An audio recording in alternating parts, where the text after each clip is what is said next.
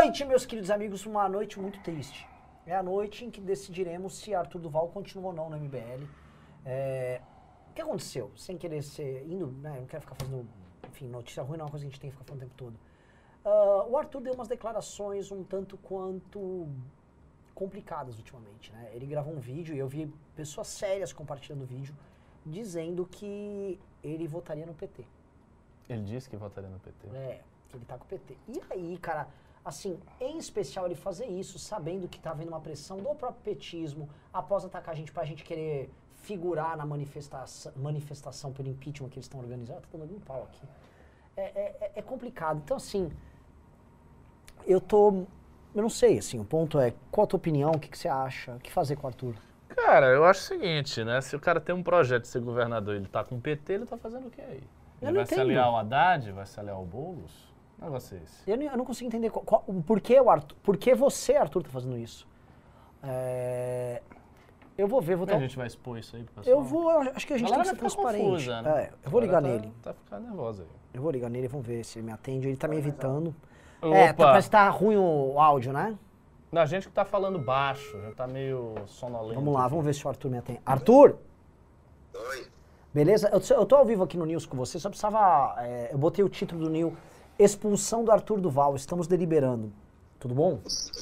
Porque o que aconteceu, cara? Aquele teu vídeo que você fala que você apoia o PT, eu apoio o Lula, já meio que, né? Você forçou um pouco a mão ali, né? Eu fui pego, cara. Quem que te pegou foi, foi o importante vereador Nicolas Ferreira? Não, cara, eu acho que foi um rapaz que fez um vídeo sem camisa. Eu não sei o nome dele. Ele, você viu esse vídeo? Não, não vi. Qual, qual é a. Cara, ele fez, eu juro por Deus, cara, ele fez um vídeo, ele tá sem camiseta num sofá, aí ele fala assim, com cara de bravo, né, tipo, eu tô muito bravo aqui, porque esses liberais aí estão aí falando bem do Lula e não sei o quê, e tarará, aí ele fala assim, e eu estou sem camisa pra combinar com uma mamãe fortinho. só, que ele, só que ele não tá fortinho, cara, ele tá gordinho. Ele só tá um gordo sem camisa mesmo. É, Você não, acha que existe é, algum talvez. sinal homoerótico no vídeo dele ou não? Cara, eu acho que sim, porque assim, não, não- eu fico imaginando o seguinte, imagina que, imagina que há realmente um grande plano comunista e que nós fomos cooptados, né? Puta que pariu, eles cooptaram o MBL, cooptaram os liberais, né? Então eu vou fazer um vídeo denunciando isso. Aí o que que eu reparo? Eu reparo que o cara que foi cooptado é fortinho. Assim, não tá muito, muito, não tá muito combinando, né, as coisas, sei lá. É, eu tô meio triste, cara. Assim, o mundo só tem mongol, velho. O mundo só tem mongol, velho. Desculpa, desculpa te Não, atrapalhar. é- Assim, é um mundo de retardado, cara. Um... Eu não sei o que falar. Não, é foda, cara. É, assim, é aquela história, cara. Na verdade, a maior parte das pessoas não é assim, né? Só que os idiotas, eles são mais engajados, né? E eu já tô numa... Faz tempo, na verdade, eu já tô numa, num- numa vibe que é o seguinte, velho. É Nelson Rodrigues, cara. Dos idiotas eu só quero as vaias. Então eu dou material pra esses caras. Eu vou na manifestação, eu faço aquele story lá. Puta, a manifestação tá vazia. Aí os caras cortam e usam isso. vídeo sobre isso que vai sair amanhã. O início do meu vídeo é eu declarando voto ao Lula. Então você tem que alimentar, cara, esses caras. Não adianta você querer trazer pra razão um cara que é completamente idiota. Você tem que tirar sal dele, não tem jeito. Entendeu? Esse, ou, ou você acha que dá pra discutir, tipo, com um cara, sei lá, que, que fala que rachadinha não tem problema, porque o problema mesmo são as areias monazídicas de Guarapari. Ah, eu vi isso aí. Como é que Eu é? Ah, pera, mas. Ô, é é Ricardo, você não sabe que é uma areia monazítica? Viu, cara? Ó, ó, ó. Eu ele, cara. Como é que ele não viu monazíticas, isso? É que tem mais camadas, o Arthur. Você sabia que a areia monazite de Guarapari, na verdade, era uma tese do Enéas. Ele falava que roubavam a nossa Sim. bauxita de alto poder refratário, o nosso nióbio, o nosso molibdênio e a bauxita... Não, a bauxita não, a areia, areia monazítica, monazítica de Guarapari. de Guarapari. Porque pode fazer, você pode fazer bombas atômicas Ah, com ela. não. Entendeu? O Irã tá roubando a areia É, do areia. Brasil. Ah, é isso. E, ah, desculpe me pentelhá-lo, Arthur. É, é, enfim, é, foi só pra tirar essa dúvida aqui com a galera. Tá bom. É, Lula 2022, né, cara? Brilha uma estrela, né? Eu vou fazer o quê? A estrela brilhou, o dinheiro caiu. É Lula 2022. É isso. Valeu, velho. Obrigadão. Falou. Um abraço. Ah, Eles vão, cortar essa parte aí. Vão, com certeza vão cortar. Em live, Arthur MBL confirma. confessa. É, Grande Arthur- plano. é, é. Gente, assim, o gado é, é- o gado é deprimente, o gado é patético. Ricardo Almeida, boa noite. Agora vamos Boa ficar falar um noite, pouco sério. noite. Eu não sei quantos minutos a gente gastou da live falando merda. Sete minutos. Júnior, quantos minutos a gente gastou da live falando bosta? Oito minutos. Oito minutos Oito da live minutos. perdido falando bosta. E eu já quero começar xingando vocês, porque assim, estão com 1.600 pessoas e só 900 likes. Tinha que ter 1.500. Agora, pessoal, nós somos um time, tá? A gente é a, a frente que vem em frente. A frente que vem em frente. É foda. frente. Nós somos a frente, não nem tão ampla assim, porque a gente não se alia com petista. E assim, o MBL já respondeu o PT no Twitter, né? Dá pra cravar. Aqui não tem ninguém que vai manifestação de PT, não, né? Que nada. Do MBL que vai na manifestação de PT, não vai ter um. Não, vai ter zero, um. zero. Nosso, cara, o nosso público é o mais creme da direita brasileira. É um pessoal esperto. Ninguém, Uhum. ninguém vai ser feito de otário, vai pra uma manifestação pra apanhar. Isso aí é bobagem. Não, A mas é importante, o PT é pode democrático. que pode ir pra manifestação é aqui, a Nanda que tá nos assistindo, né? Espero que É. não vá, hein, Nanda Chia? Não, é- Nada de ir É. pra manifestação esquerdista, não, por não, favor, ó, por favor. Até eu não vou nessa Olha, manifestação. tá vendo? Até a Até Nanda Chia eu. não vai, então você vai, não vai. Não É. vou- até eu, ó, não vou. E assim, uma coisa que dá pra cravar, isso eu quero comentar aqui, pessoal, ô, Ricardo, vamos começar aqui o, o drama PT, tá? Porque o bolsonarismo fez essas piadas, a gente recebe muito ataque do Mas você gado. acha que o PT tá com um drama? Eu. Não, não, não. Não um draminha do PT. O drama do Brasil, que é o retorno do PT. Sim. o drama real mesmo. Porque eu acho que ao longo das últimas. Dos últimos 10 dias as pessoas começaram a se tocar que, nossa, o PT realmente é o favorito. Eu acho que a manifestação do dia 7 do Bolsonaro trouxe à tona, por as pessoas. Muita gente falou de política e falou, caralho, golpe, que porra é essa? Muita gente começou a tratar, tá aí as pesquisas, caralho, o Lula tá ganhando. E lembra uma coisa que a gente falava, pô, uma hora as pessoas vão se tocar, caralho, o Lula tá quase ganhando no primeiro turno. Sim. E o PT ia ter que sair ah, da, do- do- da posição de descanso que ele estava. Ele estava quieto. E de fato, teve uma coisa que o dia 12 serviu e muito, foi obrigar uma mobilização, especialmente da parte do PT, para sabotar o próprio dia 12. Quando ele sai da posição de descanso que ele estava e vai para o campo de batalha para agir, aí as pessoas, opa, estamos vendo o PT. E aí como é que ele agiu? Estamos vendo o PT feio. Exato. O velho O PT, velho PT. carniceiro, escroto, Exato. ruim, não é? Mas Lula tirando foto de sunguinha, É. Lula dando coraçãozinho. É, houve uma diferença. Exato. E aí, o que aconteceu agora, neste último fim de semana, do Zé de Abreu validar uma tentativa. uma- um cara chamando. falando que, que vale a pena dar porrada numa deputada, na Tabata Amaral. E aí, a onda de passação de pano pra ele. E mais, o Lula foi lá e validou o Zé de Abreu. Sim? né? Então, assim, a onda de passação de pano que surgiu ali em volta. E aí as pessoas. Nossa senhora, o PT é filho da puta mesmo, hein? Olha só, e não é que o Lula, o Lula é um merda. As pessoas voltaram a acordar. Eu vejo o Bolsonaro tendo um, um leve respiro, Tem. mas eu vejo, ao mesmo tempo, o grande impasse nacional criado. Porque quem vota no PT não vai deixar de votar no PT, pelo menos as pesquisas estão mostrando isso, Ah, não vai. por conta disso. Já não deixaram de votar antes. E ao mesmo tempo, a construção de um caminho alternativo, diante de um quadro assim, nossa, o PT é um demônio e ninguém se prontifica a fazer o ser o cara que enfrenta o demônio, tamo fudido. E esse cara não é o Bolsonaro que continua a, claro. a ladeira dele, a, assim, a ladeira do Bolsonaro rumo ao precipício, ela tá dada. Então, assim, eu- não quero fazer. Pelo contrário, isso aqui é uma live e eu cada vez me- menos eu trato vocês que assistem o News como ah, um, um programa normal. O News não é um programa normal. O, o, New- ah, o público que nos acompanha aqui é, é uma minoria que tem um entendimento de política muito sofisticado para um país cujo entendimento médio de política é débil, é, é- é precário. E eu estou falando, inclusive, nas, nas regiões mais inteligentes, mais bem formadas. Assim, a A nossa, classe alta é estúpida em Estúpida. de entendimento político. Não entendo nada. O que eu quero dizer assim, as pessoas que estavam no caminhão do som do MBL no dia 12 e que entendiam as sutilezas argumentativas que, foram, que a gente precisou criar para incomodar tanta gente, e eles entenderam, e o que tinha lá, tipo, falo do Marcos, que chama- me chama de cabelo de boneca velha, a- a- pessoas como ele entendiam um, um grau de sutileza que pessoas na política normal não entendem. Então, assim, quem nos acompanha aqui, não tô querendo puxar o saco de vocês, não. Tá num nível muito acima dos demais. E ao mesmo tempo que isso é bom porque é uma vanguarda e isso ajuda a, es- né, a espalhar um tipo de pensamento e um tipo de tese, ao mesmo tempo é um grupo muito especial. Vocês são minoritários, e a gente é um grupo minoritário hoje, mas é uma minoria diferente, assim, uma minoria diferenciada. Quase um senso de elitismo eu vejo com essa É, galera. Eu, eu vou dizer uma coisa, assim, o tipo de discurso que a gente desenvolve aqui é um tipo de discurso muito específico. E assim, acaba não tendo ressonância num segmento mais amplo da população. Então, por exemplo, você tem um segmento do eleitorado e da população que está com o PT. As pessoas vão votar no Lula, elas votam no Lula por diversas razões. Por lembrança do que foi o governo Lula na época da bonança, por rejeição automática ao bolsonarismo que não se converte num pensamento crítico. Então o sujeito rejeita o Bolsonaro, daí ele aposta na primeira opção mais viável que aparece na frente da pesquisa. É o Lula. Ah, o que, que tem que fazer para tirar o Bolsonaro? Vamos votar no Lula. O Lula tá aí, o Lula vai ganhar, vamos votar no Lula e acabou.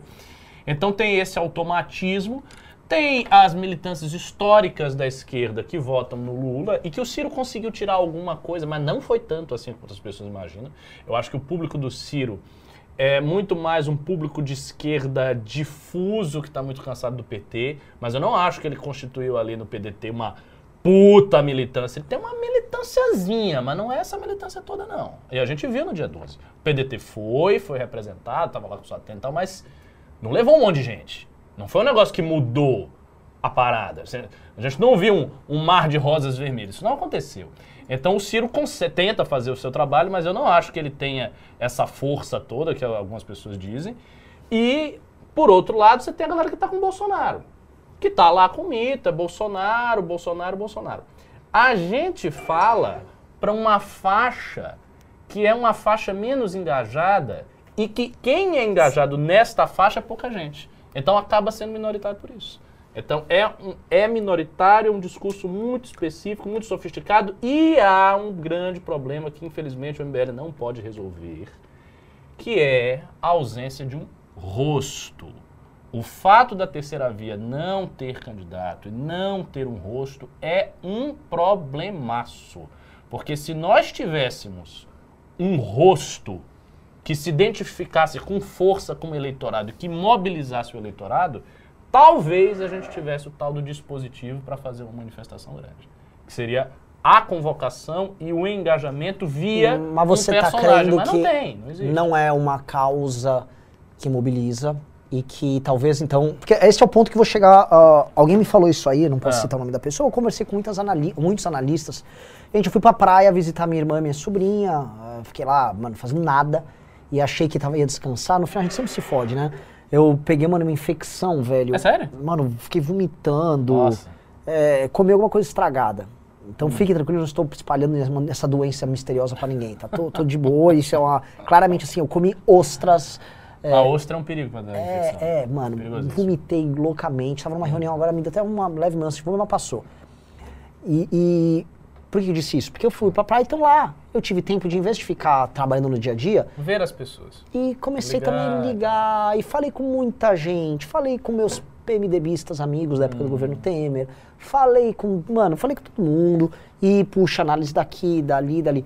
Algumas coisas que o pessoal é a falou. sensação geral? Sensação geral, um, meu, a, a, a gente já desconfiava que as pessoas não estavam indo atrás de impeachment, e na verdade as pessoas não querem impeachment, as pessoas repudiam o Bolsonaro, mas elas não querem impeachment, tá? É, Mas, ah, mas pera, Ah, aí eu vou lhe fazer uma pergunta. As pessoas não querem o impeachment mesmo? Ou elas repudiam, aceitariam o impeachment, mas não tem engajamento Exatamente isso, é isso. É tipo, Mas ah, se o- vier, o- vem, é- né? Mas É que vamos convenci- aguardar o se convencionou no Brasil que o, o- a- assim, tudo, a- existem tradições, né? O, o padrão é o governo Collor, ou seja, há uma manifestação grande, uma Uhum. justificativa de ruas para que se caia um governo. Exato. Aí na Dilma, todo mundo falou: ah, não, mas essa rua não é legítima. Tá, mas ela é tão grande, Não tão é tão grande. que- é. gigante que se impôs. Então você, você tem um padrão. As Sim, coisas claro. assim, o Brasil é mais conservador do que a gente imagina. Até esses ritos. Sim. Por que não um rito obrigatório? É, não teve manifestação para tirarem o Nixon, quando o Nixon. Não, foi uma coisa Né? quase que automática. Você teve o escândalo Watergate, É, houve um consenso geral, pau, já É, foi. quando, quando mesmo com o Bill Clinton, quando tentaram derrubar, lógico que não tinha chance de não. Mas Também não. então assim, não é assim uma coisa. Essa fórmula aqui é uma fórmula muito Nem com o brasileira. Trump teve grande, É. manifestação. não teve isso. Foi uma coisa muito interna do Congresso. Ah, Então, o que que, o que, que, eu, o que que eu, eu percebo nisso, né? Eles estão dando a entender assim, para o modelo de, de impeachment que nós precisamos aqui, você, eh, isso não vai ter. E por uma série de razões, eu acho que as pessoas não têm, acho não, muitos desses interlocutores falam, olha, é, não há uma vontade e nenhuma esperança das pessoas muito grande daqui para frente. Na verdade, o que se encerrou é um ciclo de grandes esperanças que pode ter começado em 2013 e ter se encerrado agora. Isso É que assim, essa é uma tese preferencial de muitos políticos da velha guarda. Sim, que é a, é a profecia autorrealizável deles. Isso. Resolveu tudo, voltamos ao status quo antes, vamos tocar aqui o barco e é isso aí. Assim, eu acho que essa perspectiva em longo prazo, ela é muito ruim para o tipo de trabalho que a gente desenvolve no MBL. Porque estruturalmente o MBL é um movimento de outsiders do núcleo político forte. A gente tem um parlamentar na Câmara Federal, isso não é nada. Qualquer partidinho aí que tem menos representação na sociedade civil tem mais parlamentar. Isso sem falar de base de vereador, essas coisas. De máquina, de cargo em prefeitura. Enfim, o MBL é uma força política muito expressiva, porém ela está fora dos núcleos do poder, isso é um fato. Para quem está fora do núcleo do poder, essa, essa ideia de estabilização do núcleo do poder é péssima. Porque se você estabiliza, você não move, você não movimenta, você não quebra as estruturas antiquadas e envelhecidas. Essas estruturas elas se reafirmam e elas ficam aí meio que, como é que eu vou dizer, por, por uma espécie de, de, de palavra, pô, agora me fugiu a palavra. É, é- é como se fosse uma vitória pelo cansaço, uma coisa Sim. letárgica. Você vai, você espera a energia das pessoas se dissipar, as pessoas estão muito cansadas, porque elas estão cansadas também. Ainda tem esse fator que a gente precisa levar em consideração. As lutas políticas do Brasil estão acontecendo de 2013 a 2018. Houve assim, houve cinco anos de agito, de vai, não vai. E um é governo Dilma que em 2013, é Instrumentalizou isso pra ele também, por Exato. mais três. E aí isso culmina na eleição do Bolsonaro e ainda vem, por mais três, como você falou, manifestações e isso, e gado, e bolsonarista gritando. Então, as pessoas normais, que elas não são militantes, são tão normais, sem, tão, sem. Tipo, cara, eu vou tocar minha vida, vou resolver minha vida. Foi pandemia, tava uma merda. Eu quero sair pra beber, eu quero curtir, entendeu? Eu quero ir pra academia, eu quero viajar. Eu, eu quero que me deixem em paz. Eu só queria que esse estrupício do Bolsonaro fosse embora. Mas a pessoa ela não tem energia pra fazer um movimento cívico, pra ainda lutar contra o cara, pra ainda tirar o cara e não sei o quê. Então, assim, este apelo às ruas, eu acho que ele tá realmente enfraquecido. Eu vou ler, eu vou fazer uma experiência hoje, pessoal. Digite um se vocês querem que eu faça mais, ou dois se vocês preferem que a gente segue toda a pauta e jogue o final. Eu vou ler aqui dois pimbas interessantes que mandaram, até dois pimbas acima de 20 reais, o que é permitido.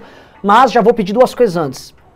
É, deem um like na live, pelo amor de Deus, cara. Eu quero já chegar a 3 mil pessoas aqui na live, tá? Tá. E, então vamos, vai, vai, tem 1.800, tem 2.500 pessoas. Só de ter like na live a gente vai.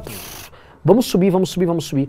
E é, mandem. Eu sei que vocês querem mandar pimba, mandem pix, cara. Eu botei como meta, cara. A gente precisa de mil, pelo menos mil reais todo dia que a gente vai ter uma assembleia este sábado e vamos montar o, a- o nosso plano. Eu estou chamando informalmente de Guerrilha MBL. Já tá cravado que vai ser Ibira 3 horas. Eu não sei ainda o local, mas pode, pode falar. Eu não, Posso, não, posso falar? Pode, Porque por eu acho favor. que isso já meio que resolveu. Então é o seguinte, o convite para você, se você mora aqui em São Paulo, você mora na cidade perto, você pode vir. Sábado, este sábado vai ter um evento importantíssimo, é o evento mais importante pós dia 12, então preste atenção no que eu vou falar. A gente vai se reunir no Parque do Ibirapuera, na frente do MAN, acho que na frente do MAN, às três horas. Vamos reunir a militância toda, a galera que foi nos adesivaços, você que foi nas colagens, você que foi no dia 12, vocês que estiveram aqui em São Paulo e participaram da construção do dia 12, a gente quer reunir vocês no sábado. Então reserve a data, este sábado, lá no Ibirapuera. O que, que a gente vai fazer? A gente vai fazer uma espécie de grande plenária com todo mundo. Então vai ser uma grande roda, vai ter ensaio da banda, a galera vai tocar. Quem quiser experimentar um pouco de tocar vai ter essa parte lúdica, vai, ter, vai, vai rolar esse ensaio. Só que o que é mais importante, a gente quer ouvir vocês. Porque a real é o seguinte, a gente não tem uma solução pronta. Nós não temos Não uma tem. solução pronta. E olha tá- que a gente botou algumas das melhores cabeças do Brasil pra pensar nisso e ainda Pois não... é, mas a solução, nós não achamos a solução. É. A gente está conversando com todo mundo, a gente está pensando nisso, mas a gente não sabe. Então, vamos fazer uma coisa que às vezes a gente não faz. A gente vai chamar vocês, para vocês sentarem com a gente e vocês sugerirem as coisas. Então, sugerir formato de ato, sugerir formato de manifestação, sugerir estratégia, o que, que vai fazer. Vocês sugiram, a gente vai ouvir. E se rolar uma sugestão muito boa, uma sugestão genial, pode ser que a gente resolva o impasse que nós estamos descrevendo aqui. Qual é o impasse? O impasse eh, ele está dado de uma fórmula muito simples. Nós temos um público potencial gigante que não quer Bolsonaro, Sim. só que este público não se engajou no dia 12. O impasse é o que fazer para estas pessoas se engajarem para uma manifestação, para um ato contra Bolsonaro. Se a gente tiver essa solução, Bolsonaro cai. É, É fato. Teve essa solução. Você viu assim, tá claro aqui, ó, é, é esse o caminho. Esse caminho vai funcionar. Se você tem isso, Bolsonaro vai receber uma pressão tremenda, porque aí a gente pode fazer outra manifestação. Coisa que hoje não está no nosso até calendário. porque, Ricardo, a situação do Bolsonaro do dia 7 pra cá só piora. Só piora, não A, tem a- a- a questão dele, você viu o que o Renan Calheiros falou? O Renan Calheiros está preparando um relatório, assim, incriminando o Bolsonaro, não é meio incriminando. Ele falou lá, houve um lobby e uma tentativa de abafar a relação com uma, com uma, um desses laboratórios indianos, que o Bolsonaro participou diretamente. E eles têm, disse ele que tem as digitais do Bolsonaro na operação. E isso não para de vir. E é, e é assim, as E coisas. a ele tá- ex-mulher, e a não sei o quê. Não, não para. não para, e assim, a coisa tá, tá grave e a coisa tá complicada. É. E, não- e- e o cenário, o que tá faltando é, as pessoas não se engajaram por qua- Vamos discutir isso lá. Vou- vamos dar uma lida aqui, o pessoal. Um era Claro. pra ler, né? Eu vou ler aqui, ó. A Marta Miriam Perim, que veio pra manifestação, disse. Olá, admirados. Saudade de tudo e de todos. Dora Kramer disse que nossa manifestação foi fraca porque não havia um rosto para a terceira via. Já Cláudio Dantas afirma que só Sérgio Moro personaliza a terceira via. E aí? E o Socol? Abraço. Ah, Socol é a, é é a- Eu ainda não comi, tá? Eu levei pra Vinhedo, mas ainda não, não abri. Caralho, preciso comer mesmo. É, quer responder? Como- Eu, eu, eu gostaria de fazer umas reflexões sobre o que a Dora Kramer falou. Então, assim, a Dora Kramer é analista antiga, né? Eu acho que existe um certo simplismo na ideia de que ah, se tivesse um rosto seria enorme. N- não funciona desse jeito. Mas, indubitavelmente, você ter uma figura que ajude de forma efetiva na mobilização das pessoas é um plus, é um acréscimo. É, é um, assim, é, um, é uma força a mais que você tem. Veja, por exemplo, o que o próprio Bolsonaro faz.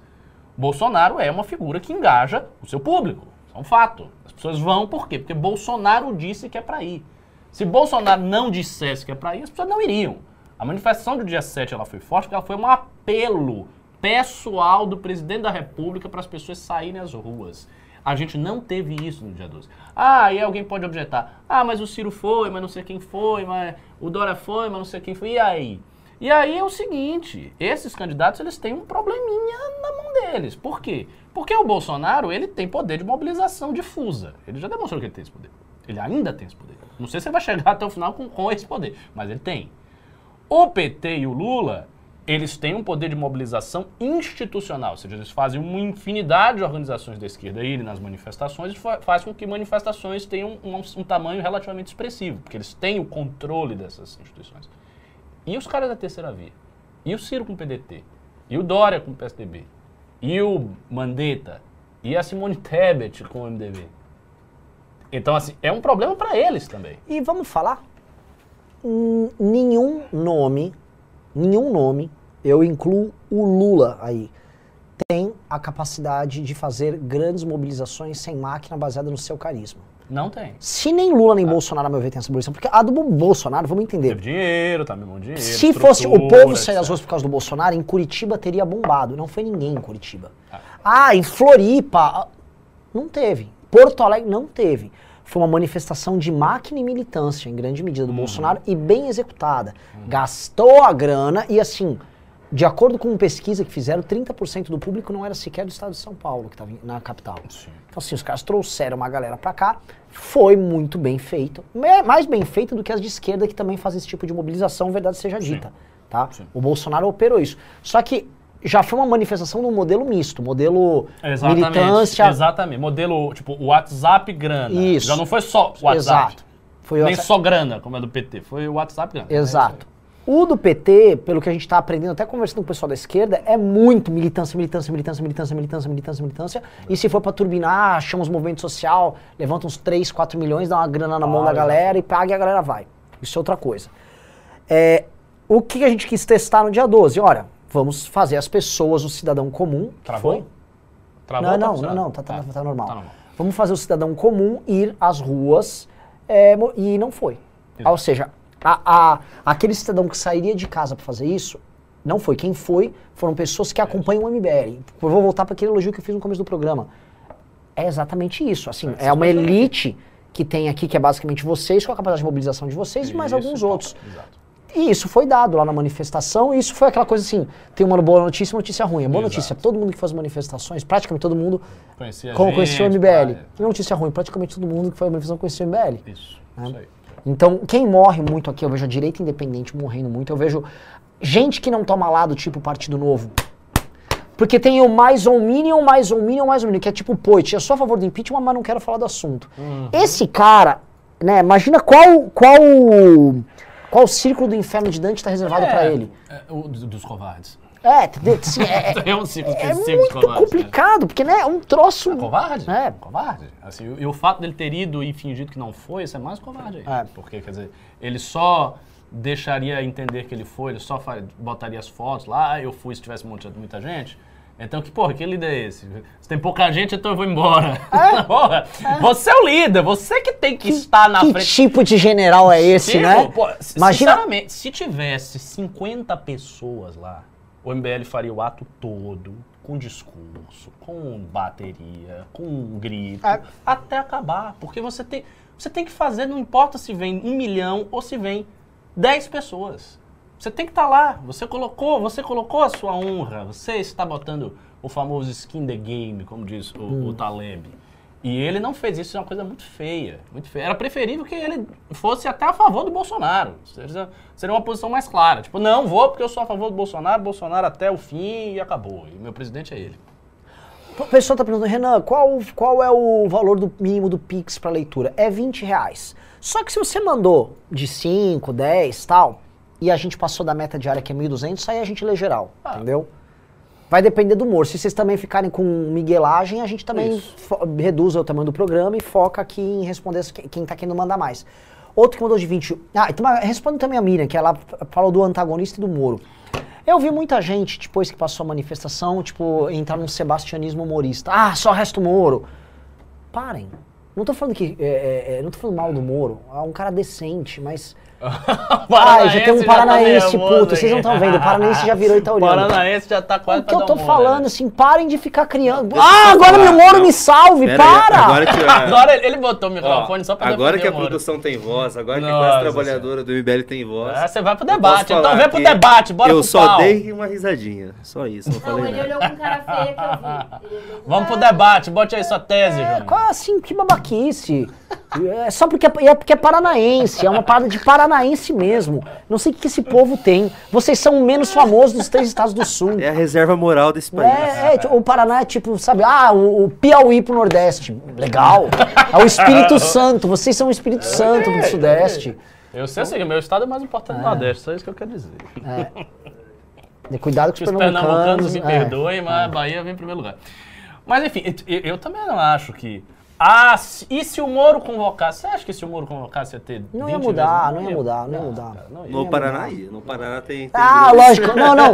Ia rolar uma grande marcha. né, claro. Não é, não funciona assim, cara. Não, houve- não é uma mágica. É porque o que ocorre é o seguinte, eu acho que a ausência de figuras fortes da terceira via é um problema, sim. Não- não- É, é um problema, sem dúvida. Mas não é a ideia, ah, o Moro vem e aí tudo se resolve. Porque se fosse desse jeito, eu vou dizer uma coisa, um fato muito simples para contrapor essa tese. Se fosse desse jeito, a saída do Moro teria acabado o governo. Hum? Já pararam para pensar nisso? E não acabou, né? Bolsonaro tá aí. Bolsonaro fez manifestação grande no dia 7. Ah, mas foi construído. Mas ele fez. E o Bolsonaro já, e o Moro já saiu do governo. Já tem um E, tempo. e eu não quero Então, ser injusto com Não ele. é uma mágica. Ele tá com uma saia justa do caralho. E se tem um cara que pode falar, não o Bolsonaro, o Moro, que o, o sistema operou contra ele, Total. O sistema tá operando mesmo. é ele, não o Bolsonaro, tá? O sistema, o sistema ele tem medo do Tem Moro. medo do Moro e tem um ódio do Moro irracional. Não, não é irracional. Não, não, é, tudo bem. Não, mas eu acho que, pa- pa- por exemplo, os caras, tem um cara que eles querem limpar o trilho da existência dele, jogar Claro, sal. claro. Delém da ex-Sérgio Moro, Moro, sabe? claro. Jogar sal em cima da casa dele lá em Curitiba, É. aquele terra de gente sem sal. É, é o Moro, mais do que o Bolsonaro. É, não é irracional, entendo. Mas, é, mas tem, uma, tem um grau de. Eu converso com o politicão, assim. primeira coisa. odeiam. É, é ódio. O Moro é- vai pro campo do ódio. E, e o. Normal. Então, assim, o Moro lida com certos dilemas que, porra, é difícil, não vou ficar cobrando isso do cara agora, mas achar que, tipo assim, é como se fosse uma entidade que tá vivendo de forma abstrata no e que. vo- pleroma agnóstico, ele vem Isso, e voando nos e tudo acontece. É, cara, é- mas isso é muito brasileiro, velho. Ou sei lá, isso é muito humano, as pessoas esperam muito essas coisas também. É, né? mas não vai, isso também não vai acontecer. É. Não vai acontecer. Até, até porque também o perfil dele, ele só vai se movimentar com uma certa margem de segurança. Margem de segurança que eu não acho que ele vai encontrar. E esse vai ser o grande desafio do Moro. Porque se ele resolver vir como candidato, ele vai sofrer um ataque. Um ataque que tudo que ele sofreu de ataque não é nada perto do ataque. Por quê? Porque ele vindo como candidato, surge o- perigo dele crescer. Os caras não vão deixar ele crescer. Então, assim, vão pra cima dele de um jeito atroz. Eu acho que vai acontecer isso aí. E eu não sei se ele tem coragem, não devo falar coragem, eu não sei se ele tem temeridade pra enfrentar, assim, a situação. Talvez ele recue e queira viver a vida dele, com Sim. mais tranquilidade. Só tem um negócio, tem uma rebelião de paranense aqui no chat. Ah, é? É, o tal do Teco Rodrigues falou: terra que gente sem sal, terra que gente sem sal, seu cu, Zé Ruela. Aqui proporcionalmente teve mais gente na rua dia 12 do que São Paulo. Olha só. Oi, Quem tal! inventou isso fui eu, tá? Não teve proporcionalmente mais, mas eu gosto de puxar saco dos nossos paranaenses. Até porque ontem foi aniversário do nosso grande, grande líder de lá do Paraná. Então isso precisa ser dito. Como que é o nome dele? Esqueci. Como que é o nome dele, Renan? Secone. Nossa, grande Regis. Regis, Abraço. Regis Secone, é Secone? É isso aí. É que eu, eu, eu confundo o nome dele, que eu falo Sercontel, porque é lá, da, lá de Londrina, entendeu? Que é, outra, é a minha outra referência do Paraná. Então eu, ah, ah, aí eu, será que eu vou falar Sercontel? Não, Sercontel mano, é uma estatal telefônica. Não. Não? Copel. Mas não era Sercontel? Não, não, não é Copel. Mas chamava Sercontel. Não sei, eu acho que Dá o Google aí, ó. Aí, conheço mais o teu estado que você, o paranaense. é foda fazer coisa com paranaense, né? Aí, o, o- mas voltando, então para. É, é, mas não quero, mentira, pessoal, eu amo o Paraná, acho o Paraná incrível. E assim, sabe fazer a receita do barreado? Não sabe, eu sei, então menos. Sercontel, Sercontel é só Londrina. É, não Londrina, Paraná. é estatal, Não é? mas é a estatal famosa de Londrina, estatal municipal de telefonia. Tipo assim, é um caso único. Sérgio Moro veio de Londrina? Eu acho que não. Não, de Maringá. Mas é do lado. e faço lá outra cidade que tem do lado? Cambé, que é outra, Rolândia. E aí? Rolândia? Rolândia. Você já foi pra Rolândia e Ponta Grossa? Rolândia, as mulheres de Campo Largo adoram os homens de Ponta Grossa. Rolândia é fogo, hein? Tudo bem. Mas é assim, Paraná é demais. Adoro Paraná mesmo. Adoro mesmo. É, mas assim, tá tendo uma rebelião paranaense aqui. Vamos parar, já deu, amamos o Paraná. É isso aí. Verdade, é, é, herói. É, Você vamos lá. fala de carioca, eles nem te um. Carioca Não. ladrão é isso mesmo. É isso aí, é isso irmão. aí, vou te roubar. Esculacho! Paulista otário! e tipo assim, não é só que ele, ele topa, ele topa e ainda te assalta pra provar que você é um otário. Renan tem que parar de ser Loki, senão a gente vai levantar ele na bordoada aqui. Ó, ó, vai, vai me pagar as beras. Ó, mas voltando, assim, voltando pra, pra, pra. Falando do Moro, vamos voltar, porque a gente tava falando do PT, que a gente tá falando do. É, a gente da- tá falando do drama do Brasil com o PT, porque as pessoas viram Ah, da o mobilização, PT tá antes do Leo voltando. Pimba, do do Leo Pimba ali. É, que o PT tá voltando, que houve o negócio do Zé de Abreu, que houve o negócio de imprensa, que houve os ataques agressivos ao assim- dia 12. O PT voltou, ele arreganhou o dente. Essa é a palavra. O PT tava quieto. O PT arreganhou o dente. Mas sei lá, assim, é, é, eu fui cancelado, eu acho, na última semana. Foi. E E, o Zé de Abreu não. É. Isso é que é foda, porque o Zé de Acara, por qualquer critério, qualquer critério progressista do mundo, o Zé de Abreu deveria sofrer um processo de cancelamento gigante. Porque ele é. Ele não é, não é- ele não é, assim, um pouquinho escroto, ele é muito escroto. Ele cuspiu em mulher. Ele deu RT dizendo que ele ia descer a Tabata Amaral no soco, que o cara falou. O cara, ele não é pouco machista, ele é bastante machista. O cara é bastante machista. Uma figura, assim, deprimente. E não tem cancelamento do cara. Zero. O cara tá, o cara tá protegido. Bota aí Zé de Abreu, padre de Júlio Lancelotti, que é os caras mais co Sim. costa quente que tem no Brasil. E é impressionante que, assim, como o, o, o, o petismo também, né? E a gente vê como eles tratam quem não tá com eles.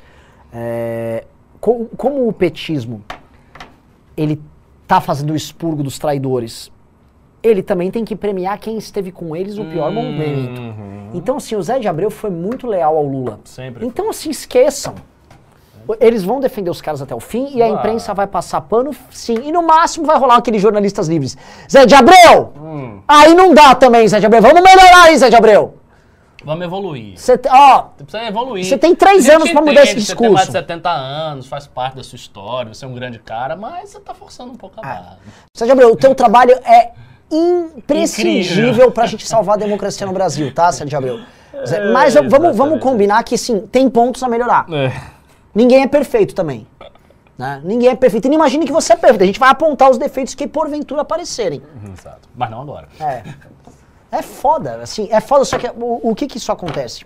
Eu, eu tô cheio de reflexões aí do dia, É. dia, dia Vamos 12. continuar fazendo, vamos ler mais pimba, tem um monte de Tem. pimba. Eu acho que a galera tá perguntando sobre isso. Então, deixa eu a gente ver. aproveita e vai.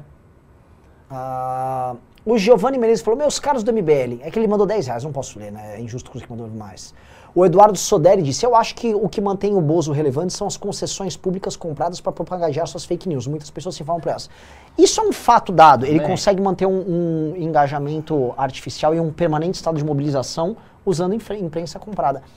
E o que assusta, e assim, a gente poderia dedicar um programa inteiro para isso, é como eles estão passando de qualquer limite. Por exemplo, o Bolsonaro, a gente não comentou porque isso aconteceu agora nos últimos dias. O Bolsonaro, ele adotou a política anti-vacina após, e ele externou isso, assistiu uma declaração da Ana Paula do vôlei. E ela e o Fiuza estão fazendo uma campanha anti-vax braba, braba, com críticas ao governo federal. Eles estão, tipo, abrindo a janela de Overton do Bolsonaro, né? Com críticas ao Bolsonaro. Aí também não dá. Que programa nacional de vacinação é esse com vacina que pode matar? Janaína Pascoal já entrou. Pessoas como Eduardo Bolsonaro não estão nisso. É, o que dá pra entender assim, existe uma nova facção de pessoas que há três anos atrás sequer se declaravam como direita. Janaína Pascoal, É. o, o Fiuza e tal. E eles estão com posições mais radicais e bem mais radicais do que os bolsonaristas hardcore, porque esses têm que falar que o Bolsonaro vacina muito. Isso. Então, o, o- o- aí o Bolsonaro pega e aí ele compra isso e plau. Né? O que, que você vai falar? Né? É, não, é aquela coisa, né? É a crítica de que esperamos que o Bolsonaro seja mais Bolsonaro. Essa é a minha crítica. É. Basicamente isso. Agora, se tem uma notícia ah, boa, assim, é, boa, assim, boa, pro Brasil não tem nada bom, né? A gente podia ainda falar com a, da crise mundial.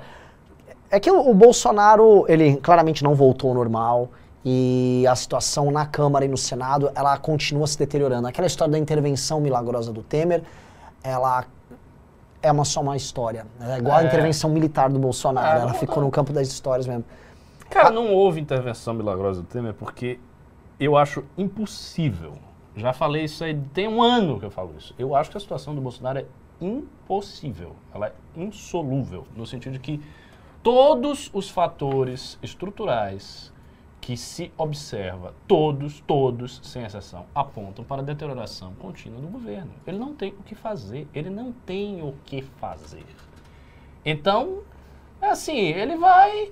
A gente vai saber o seguinte: ah, se ele vai caindo mais rápido ou se ele vai caindo mais devagar. Se vai ter o impeachment ou se ele vai chegar em 2022 enfraquecido. É basicamente isso. Sim. São as duas opções: ou é a, a desgraça para ele ou é uma situação muito ruim. Uma pergunta, Ricardo, assim, e se nunca houve grandes causas como houve entre 2015 ou 2014 até hoje? E, na verdade, essas causas, porque o Bolsonaro destruiu todas elas e tem gente que segue ele. As casas da direita todas, quase. É, e se as pessoas nunca tivessem motivadas por aquelas causas, mas elas simplesmente compraram as causas porque eram causas antipetistas e, na verdade, as pessoas querem só, só aquela coisa assim, diabo e Deus, bem Mas eu mal. acho, eu e acho é que- só isso e não importa. E na verdade as pessoas na verdade compram as personalidades e o poder da personalidade, o encanto da personalidade que ele gera de uma forma bem irracional é o que cativa as pessoas e é só isso que conta. E aí a história Lula versus Bolsonaro para um e para o outro é boa o suficiente para cativar os dois. E o Bolsonaro só não tem mais força por, por conta disso porque o governo dele é uma merda. Exatamente. Eu acho que é isso É também. só isso. Pra mim, é- agora, não, não. Tem um fator a mais que eu acho que era genuíno Hum. no que a gente fez. Que era a genuína revolta contra o sistema político. Isso aconteceu. Isso teve uma expressão de esquerda, depois isso teve uma expressão de fuso e depois teve uma expressão de direita. Há um sentimento de cansaço e de revolta contra o sistema político brasileiro. Isto, é, isto, isso emergiu, isso aconteceu, isso foi genuíno, isso foi verdadeiro. E isso fez as manifestações serem grandes do jeito que foram grandes. Essa coisa de podemos o impossível, vamos derrubar o sistema, vamos mudar tudo que está aí, o povo brasileiro se levantou. E isso foi uma coisa real, isso aconteceu de fato. Qual é o grande problema? Os instrumentos de consecução desse objetivo, eles foram diluídos. Porque seria o presidente, com as ideias de destruir o sistema, ou seja, o próprio Bolsonaro, e seria a Lava Jato, passando em revista todos os escândalos de corrupção do Brasil. Esses dois instrumentos, eles se diluíram. Ou o presidente se mostrou um fraco e acomodatício em relação ao sistema, ele próprio parte do sistema, embora os bolsonaristas mantenham essa fé irracional de que não é assim, que ele está numa grande luta, a gente já viu que não é. E a Lava Jato foi dissolvida. Então, essas duas coisas, elas, elas acabaram, elas caíram. E o cara que era o símbolo deste sistema, o grande operador de tudo isso, era o Lula. O Lula saiu e o Lula está bem. Então, essa ideia de lutar com o sistema meio que foi diluída. O sistema, a real é o seguinte: houve uma luta contra o sistema e o sistema ganhou. É isso. É. Houve uma luta contra o status quo da política brasileira, o status quo da política brasileira ganhou. Ganhou. Ponto. Ganhou, ganhou, ganhou. E ganhou, acabou. Aí significa o quê? Eu acho que as consequências disso são bem sérias, inclusive para a gente. Por quê? Porque é o que você falou aí. Se as pautas, elas, a, a crença nessas pautas foi motivada por isso, e, e, eu falo que ela foi por quê? Porque a direita, antes de 2015, eu acompanho a direita desde 2002. Então eu vi de 2002 até 2015. E eu posso assegurar a vocês, eu posso assegurar a vocês, a direita era pequena. Ela era pequena, era quantitativamente pequena, tinha pouca gente. A gente sabia todo mundo que era de direita. Em Salvador eu conhecia a direita toda, com a palma da mão, sabia todo mundo, os grupos, to, todo mundo que tinha eu sabia quem era. E era pequeno, era um clube. Era um negocinho assim, era um clubinho onde todo mundo se conhecia. Aí de repente eu vou na manifestação, tem uma manifestação gigante para os paradores de Salvador, um monte de gente gritando slogans. Minha bandeira não será vermelha, não sei o que, slogans de direita. Quem eram essas pessoas? Elas já eram de direita? Não, elas não eram. Elas mudaram, elas não eram de direita. Não é que, ah, aquelas pessoas que foram congregadas em 2015, elas deram direita há 10 anos atrás. Não, elas não eram. Elas mudaram de ideia. Elas mudaram de ideia com o quê? Com uma crise visível do PT. Então, houve uma crise de legitimidade moral do PT com o mensalão e tal, mas essa crise ela foi contornada com os, os, bons índices econômicos do governo Lula. Então você teve aquele período de bonança, as pessoas que não gostavam do PT não ficaram meio sossegadas. Aqui em São Paulo você tinha um eleitor tradicional do PSDB, que foi o eleitor que fez o PSDB se renovar no governo de São Paulo durante anos a fio, que esse eleitor existe, mas é um fenômeno muito daqui de São Paulo e uns certos conservadores do Sul. Mas no Brasil como um todo, você não tinha esse personagem. O personagem era pessoas que estavam ali insatisfeitas e tal. Quando veio a crise de Dilma Rousseff, foi uma crise econômica braba, muito agressiva, que fez o país sair daqui e afundar. E todo mundo viu.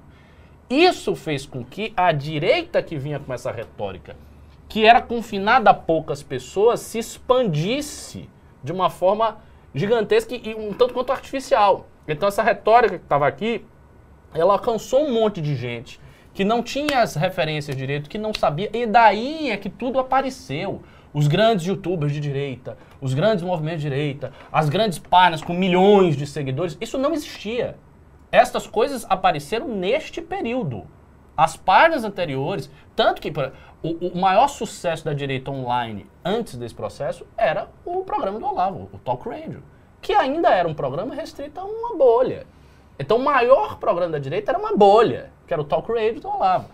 Quando vem Nando Moura, MBL, aí depois surge o Arthur, surge um bocado de gente gigante que começa a crescer, tudo começa a crescer, e essas pessoas crescem por uma crise de Dilma Rousseff, que é capitaneada pelos slogans de direita, e com um slogan muito forte de vamos passar o sistema limpo todo e vamos fazer uma política daqui para frente diferente isso se dilui.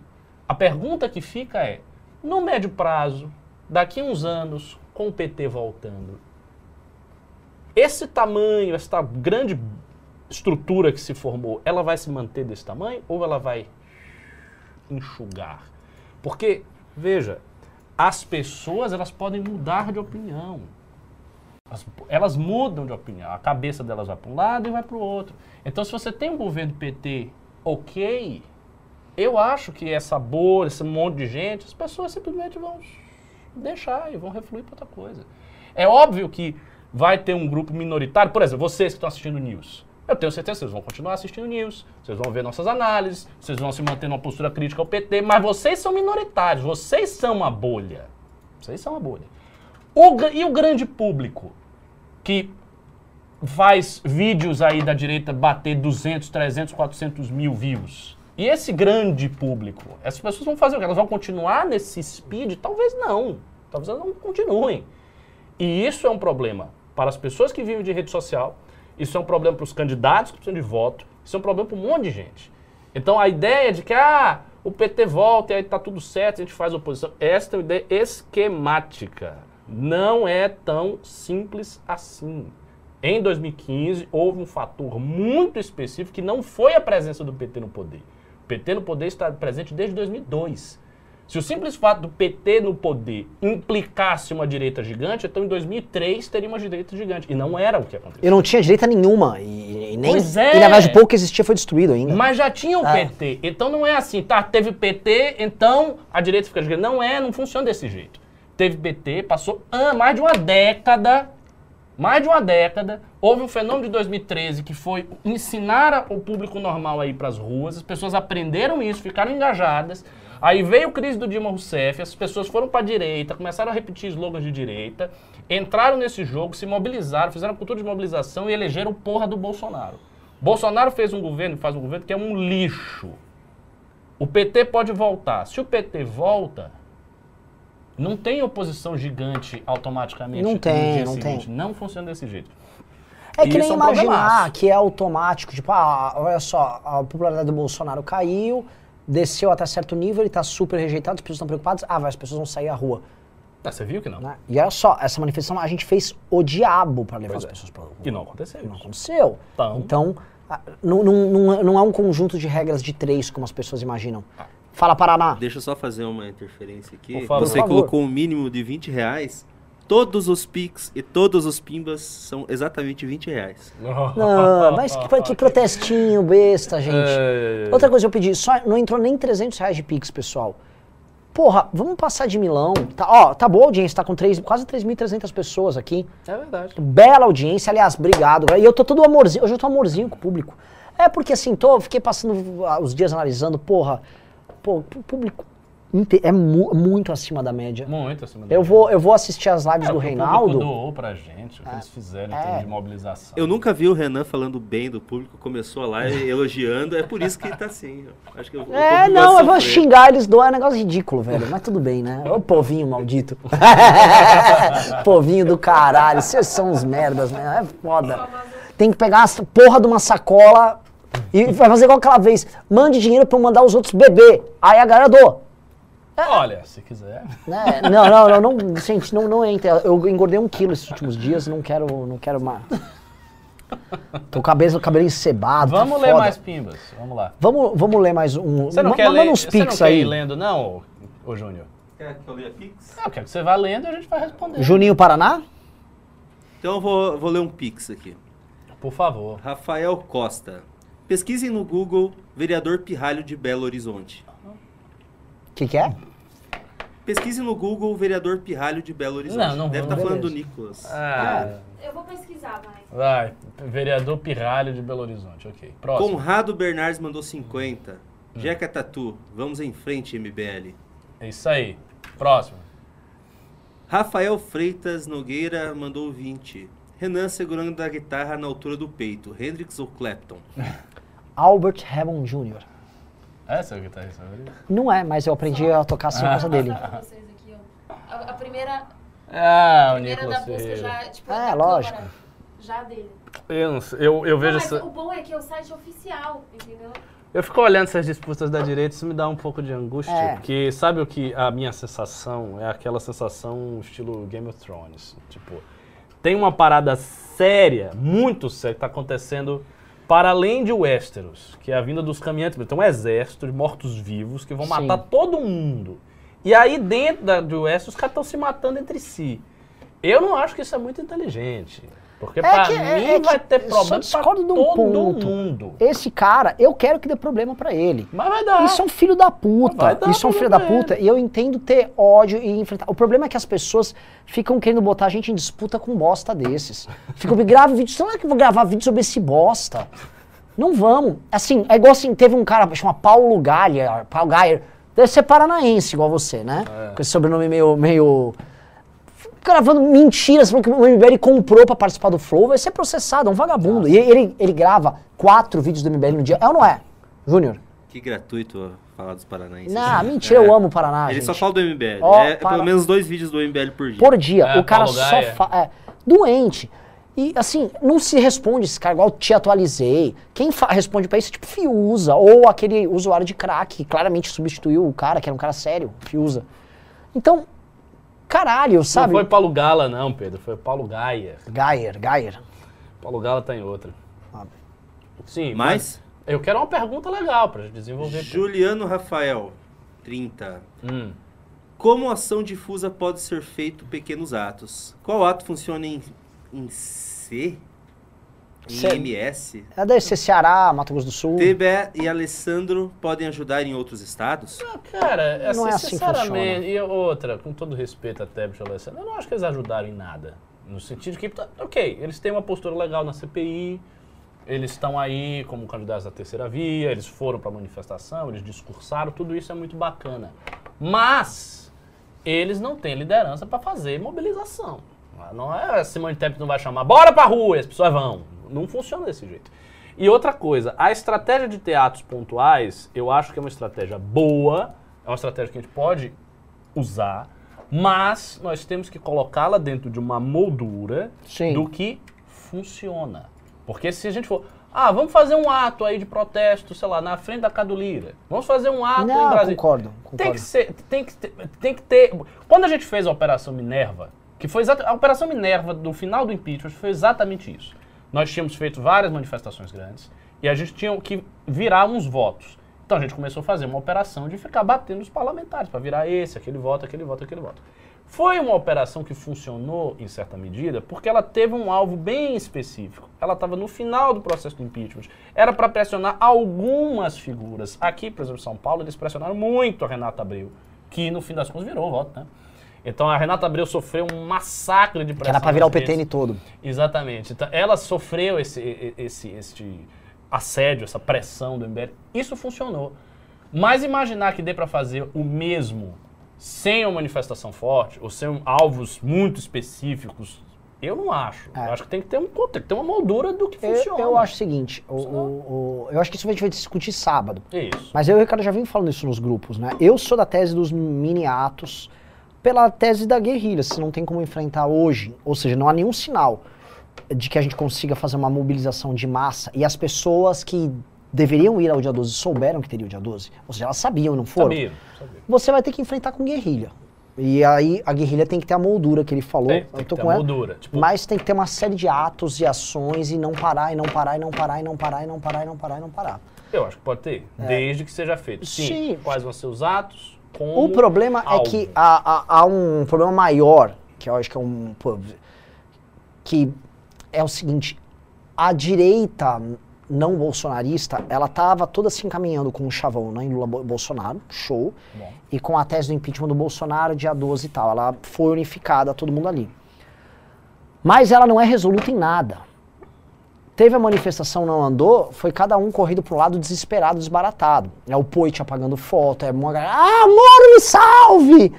Entendeu? É um negócio até ridículo, assim, um negócio meio, meio, meio... Porque é uma galera que, não, que te- te- está tomada de medo porque acho que está com medo da própria extinção nas eleições de 2022. O medo real. É um medo real. Então, o medo de extinção. Então, as pessoas estão querendo, talvez procurando uma tábua de, tábua de salvação. E talvez, como MBL, não é que nós não, só não estamos preocupados com isso, porque a gente terá um resultado eleitoral em 2022 muito bom, independente de qualquer coisa. O MBL não é dessa linha. A gente realmente manteve o lance de ser um movimento e a força nossa reside em ser isso. E a gente não está se bastando puxando o saco de ninguém, que acho que esse é o, é o, é o a coisa mais tesão. Então, não há mais uma unidade de discurso em nada. Eu acho que esse é um problema dado. Porque não é nem mais o nem Lula nem Bolsonaro. Por exemplo, o antagonista tá tipo, Moro! É, mas eu acho que o slogan nem Lula nem Bolsonaro é forte o suficiente para gerar uma unidade de discurso. Sim. Eu não acho que ela gera uma unidade de, De ação. ação. Exatamente. Eu acho que uma unidade de discurso a gente pode ter. Agora, a unidade de ação só vai ter se a gente mostrar um caminho de coisas efetivas a serem feitas contra Bolsonaro. Se tiver uma que dê certo, tiver duas que dê certo, aí a gente volta a ter unidade de ação. Porque aí a gente mostra por A mais B para todos os influenciadores da direita, ó, é aqui, o caminho é esse aqui. É você seguir, siga este caminho. Que foi o que aconteceu com a manifestação. Como as pessoas achavam que a manifestação ia ser grande, houve essa unidade de ação, todo mundo meio que foi ali no caminho que a gente tinha traçado e houve a manifestação. Agora a gente precisa sair com uma outra solução. Sim. A Só solução B, plano B. Lembrar quem tá assistindo aqui, tá? Que a esquerda convocou manifestação no dia 7, tá? E foi menor que a do dia 12. Tá? Foi ridícula a manifestação Foi nem, pela esquerda. então praticamente não existiu. Segunda coisa, o Petit, eh, grandes fenômenos começam, é um processo orgânico de crescimento. De dois, 2013 começou pequeno, 14 começou pequeno, o bolsonarismo começou pequeno também. É, onde eu quero chegar com isso? Existe uma certa resiliência que você tem que ter e tal, e vocês que são, basicamente, eu posso chamar a galera aqui de vanguarda, não é um erro Não. conceito. A galera que acompanha o Vanguarda. News é uma vanguarda mesmo. É, tem que se entender como isso. De que é, porra, um processo, é um processo psicológico. É um processo também de captação. Vocês que estão nos assistindo, vocês hoje são capitães, talvez o, termo não seja bom, o Ciro já usou esse discurso dela. Vocês sejam é, líderes, melhor termo, de um determinado nicho de pensamento na sociedade que está cada vez mais dado e que a gente ajudou a construir e vocês participaram disso conosco. O MBL tem um processo de liderança muito grande nisso. E quem entrou e aderiu, mas não comprou de fato, você vê que vai na manifestação e foge. É uma galera que não é resoluta na causa, nem na tese, nem tem leitura, não tem. Uma galera meio, meio né, aquela coisa oba-oba e até dá pra entender. Às vezes não dá pra exigir muito dessas pessoas. Tipo, o, o- o nosso amigo Poit, que é o cara, ele só quer, mano, concorrer pra governador, pá. Não vou, posso exigir dele uma, que seja resoluto na causa. Só peço pra vocês também não esperarem isso dele, portanto, né? Mas é, o que acontece é que boa parte dessa galera vai desbaratinar. E eu acho que uma coisa que vai acontecer é que os atos e as ações e a própria polaridade vai ser conosco. E é específico com o MBL, porque para destruir o dia 12 os ataques foram no MBL. Ah, isso aí não tem a menor dúvida. Ah. Isso é 100%. 100% E assim vai restar para quem acompanha o MBL, para quem é essa, essa operação. E aí eu vou fazer aquele choro meu de cada dia, né? Pedimos Pix aqui, só entrou 300 reais. Cadê os mil reais de Pix? O Maelaua, a grande Maelaua, disse o seguinte: nós somos o que sobrou do movimento orgânico da direita. A partir de agora temos que seguir por um rumo mais institucional, de forma a conquistar poder para fazer a direita crescer de forma ativa, assim como a esquerda fa- faz há décadas. Mais detalhes no sábado. Olha lá, vai vir um caderno de tese É, ele Maelaua. vai, tô gostando, é isso mesmo. Vá, olha, pensa o que você vai falar lá, que a gente quer sugestões mesmo. Até porque, vamos falar uma coisa que é Nós verdade. queremos sugestões. A gente é muito chato. O nego aparecer lá pra ficar falando obviedades Ah, também. não. Vamos mandar aquele famoso como volta deputado. Beleza, valeu! É. Doeu o ouvido? Desculpa. V- vamos ler outro pimba. Tem aqui outro, ó. O Lucas Cananello disse: Dória está crescendo mais rápido que nunca. A Metrópolis diz que o Moro pode apoiar ele. Ele já disse que a campanha de 22 será anti-PT. A aprovação dele está subindo rápido em São Paulo e a vacina é um ativo forte. O que acham? Acho um sonho dourado que você tá pintando aí. Não Eu- acho que a situação do Dória tem essa maravilha toda. Eu acho que eu, né? eu, eu conheço acho que o Lucas Canelo do Twitter. Você não acompanha a gente do Twitter, Luca?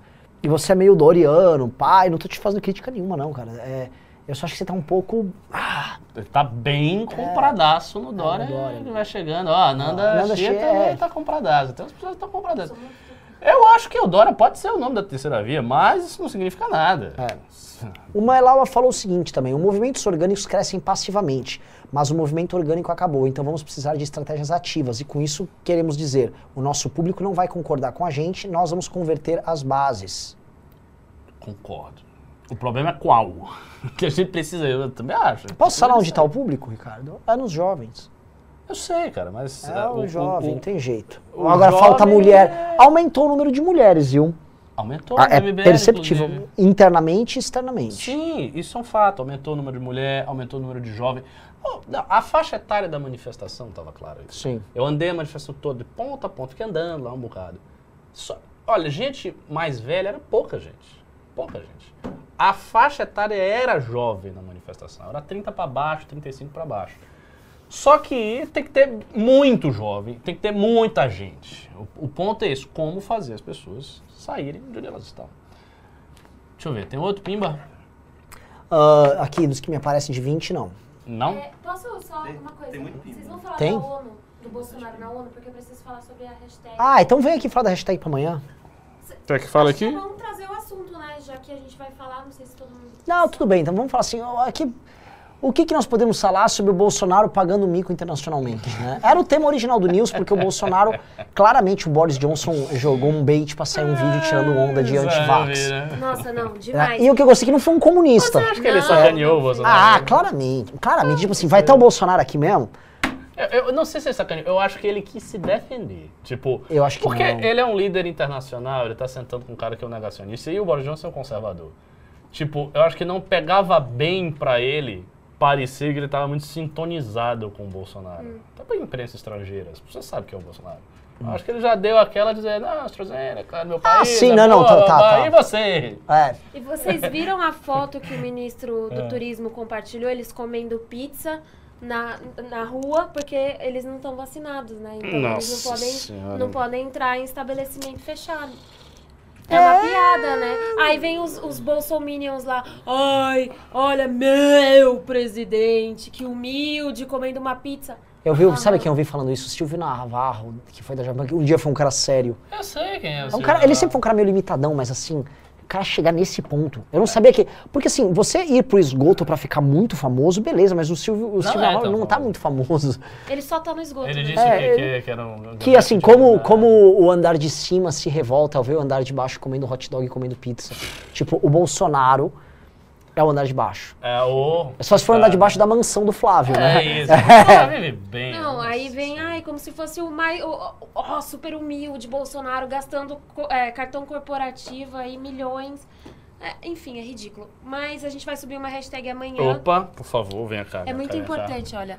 Olha só, você que tá aqui amanhã durante o discurso do Bolsonaro na ONU, às nove da manhã que começa o discurso dele, a gente vai subir a hashtag Bolsonaro vergonha do Brasil. A gente vai subir essa. A, tava até discutindo com o Renan, vergonha do Brasil, vergonha mundial. Não, mas vergonha do Brasil, porque essa tá subindo mais já. É? É. Então, Bolsonaro vergonha do Brasil. Ser Amanhã, nove horas? às nove da manhã, durante o discurso do Bolsonaro na ONU. É importante É todo bizarro. mundo. É bizarro. Que provavelmente participando. vai ser um discurso bem vergonhoso. Mas eu soube qual é a tese que ele tá querendo vender. Quer dizer, o que Ele vazar. ONU? Falaram que ele tá com a hipótese de que o Brasil vai doar vacinas para o mundo. Imagina que bizarro. é sério? Porra, se vacina, É, então. porque ele tá, assim, é, é, ele tá falando isso pra tentar parecer um, Um estadista, um estadista comprometido, que o Brasil está tão bem que ele está doando vacinas, mas não acho que isso vai pegar bem, não. É, não. Na verdade, eu acho que é, se eu tivesse esse poder, se eu fosse uma autoridade internacional, olha que, que poder, eu iria, eu iria- eu não deixaria, eu tentaria boicotar o discurso dele por ele não estar vacinado e ele vai falar num lugar que Ah, eu não fechado. concordo. Aí Eu acho, a gente ainda não tá, não estamos prontos para essa discussão agora, porque só tem retardado tratando disso, mas eu acho que há uma histeria crescente com esse assunto, do tipo, ó, todo mundo que acha qualquer coisa você é um antivacina. Eu, eu concordo. Calma, calma. Eu imagino, assim, Existe essa, Sim, essa- mas eu acho que fica muito claro, tipo, é- essa postura dele de não se vacinar e porque agora a, a CPI da pandemia está apresentando crimes contra a humanidade, né, do Sim. Bolsonaro. Então eu acho que isso fica muito claro. Poxa, ele é o único presidente do G20 ali que não se vacinou. Eu sei, mas assim, já foi, tipo, o Che já discursou lá, a, a Assembleia da ONU, qualquer coisa Qualquer fala. coisa. Entendeu? Assim, o, o É. cara da Coreia do Norte vai lá e fala, ó, É, matei, matei tantas pessoas e tô falando aqui e é meio que função da, da Assembleia da ONU. Eu não É, acho que é, isso é. seja o maior, maior dos problemas dele É, nesse ponto. acho, também não acho. Eu acho que aí seria quebrar. E aí a, a gente tá entrando também num jogo do tipo, eu tô vendo grandes manifestações na Austrália, na França, Tá. tal, tratando é disso. é lugar. E, tipo, eu acho que, assim, calma, pessoal. Ó, eu sou pró-vacina pra cara, mas acho, calma aí que vocês estão entrando numa loucurinha. É, é porque sabe o que acontece, né? É que ah, as pessoas que têm esta ideia, elas não conseguiram apresentar isso com um discurso razoável. Então elas tiveram que vir com teorias conspiratórias do tipo não existe pandemia, é tudo uma grande farsa. E aí, quer dizer, a coisa fica ridícula. É óbvio que existe pandemia, é evidente que a doença está aí, é evidente que a doença mata, é evidente que você tem que ter uma série de medidas, é evidente que a vacina funciona, porque as pessoas estão sendo vacinadas e a taxa está diminuindo. Lógico. é, Porém, existe uma crítica sociológica ao fenômeno da histeria, ao fenômeno das regras sem sentido. Por exemplo, uma regra sem sentido, clara regra sem sentido, você ter que usar máscara em locais abertos. Pois eu fui num parque, você tinha que usar máscara no parque. Sim, eu, quando eu vou Isso correr. não tem sentido. É, é nenhum. Isso Fica- prejudica a pessoa, é, e fica uma pessoa olhando você, você está correndo sozinho. Ah, mas tirou a máscara. Calma, gente, É mas eu tô isso. vacinado já, caralho. Exato. É, entendeu? Tem, tem uma coisa também Mas eles que. não conseguiram transmitir isso É, de um jeito inteligente. é, porque- esse negócio porque idiota, essa pauta foi captada para um mongoloide. Exato. Exatamente. Um Bom, mongoloide. é, só, então amanhã, às nove da manhã, no Twitter, todo mundo, Bolsonaro vergonha do Brasil. Então, se vocês puderem compartilhar com amigos em grupos do WhatsApp, pra gente atingir o máximo de pessoas possíveis, pra gente deixar a nossa hashtag lá nos Trending Topics. É Sim. isso. Obrigada, gente. Opa. Valeu, nada, tamo junto amanhã. Amanhã tem guerra junto. Amanhã, pela nove da manhã. é 9 da cedo. manhã. Cedo. É, co- continuando a tese aqui. Isso aqui é um assunto, um assunto polêmico, hein? É, eu sei, Porque, o pessoal já tá criticando aqui, não sei o quê. Cara, me desculpe, assim, é que as pessoas são muito. São muito gado das coisas, entendeu? Chega um negócio, a pessoa vai ali, não, agora tem que usar máscara em tudo que é lugar. Pode ser assim, se você estiver no deserto do Saara, não tem ninguém, você tá sozinho, você tem que usar máscara. Ué, como é que não vai usar máscara? Isso, isso não faz sentido. Eu já perguntei a vários médicos, isso não tem sentido. Mas não é porque... Você está no ar livre. Não, você Mas porque, tipo, no ar é livre. Não difícil tem lógica isso. traduzir isso pras pessoas? Tipo, ah, você pode usar máscara Não, aqui, claro que não. Seria a coisa mais simples do mundo. Você vai ter que usar máscara nos lugares fechados, nos lugares abertos você não usa.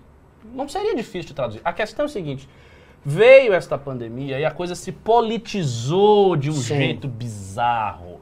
Então as posições que estão em disputa, elas não são mais posições científicas. Nem nada. Elas É, são posições políticas, Políticas. extremamente políticas, e as pessoas não conseguem chegar a um consenso de, não, vamos pensar aqui no que é razoável. O que que é razoável? Vamos por essa linha? Isso, isso é impossível. E assim, a gente vai ser repreendido eventualmente pelo que a gente tá falando agora, porque a gente pode estar dando um exemplo ruim que justifica Ah. pessoas que virou um pouco isso. Pessoa, você se tornou responsável por educar os outros, todo mundo virou educador.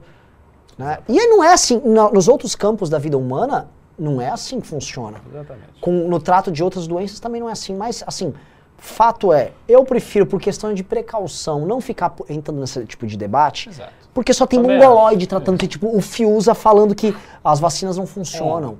E que. Aí o cara vai dizer, então para de vacinar. Essa é a ideia. Para de vacinar e deixa todo mundo solto aí, abre tudo e todo mundo tossindo um na cara do outro. É isso, entendeu? Então, assim, não, não dá. Mais que assim, as coisas estão entrando. Essa discussão entrou num campo de profunda irracionalidade. E é, é meio ridículo, sim. É, é meio ridículo, sim. Fazer o quê, né? Vamos, vamos ler mais, alguma, mais algumas coisas? Pix? Bora.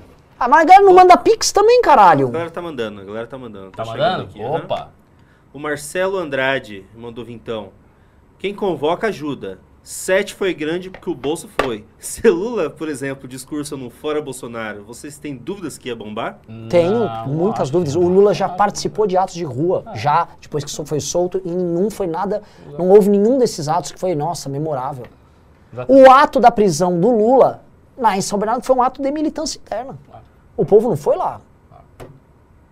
Eu- e, e na, na prisão do Lula o povo foi, porque foi- fui eu que organizei a, É, a é verdade, lá em e Curitiba. uma multa. Ah, é, foi os paranaenses que foram mesmo, verdade. Francisco Rogério Lino, vintão. Renan, é verdade que o Kim é o pai do filho da Letícia Chiraquim? Nossa, tirou essa Coisa, fundo é. baú. Ó, só pra você ver, tem um tal de Paulo Teixeira mandou: esse discurso sem fundamentação científica não colabora para as medidas não farmacológicas. Quem define padrão é cientista, não é político. Vocês estão se igualando ao Fiuza, deixe.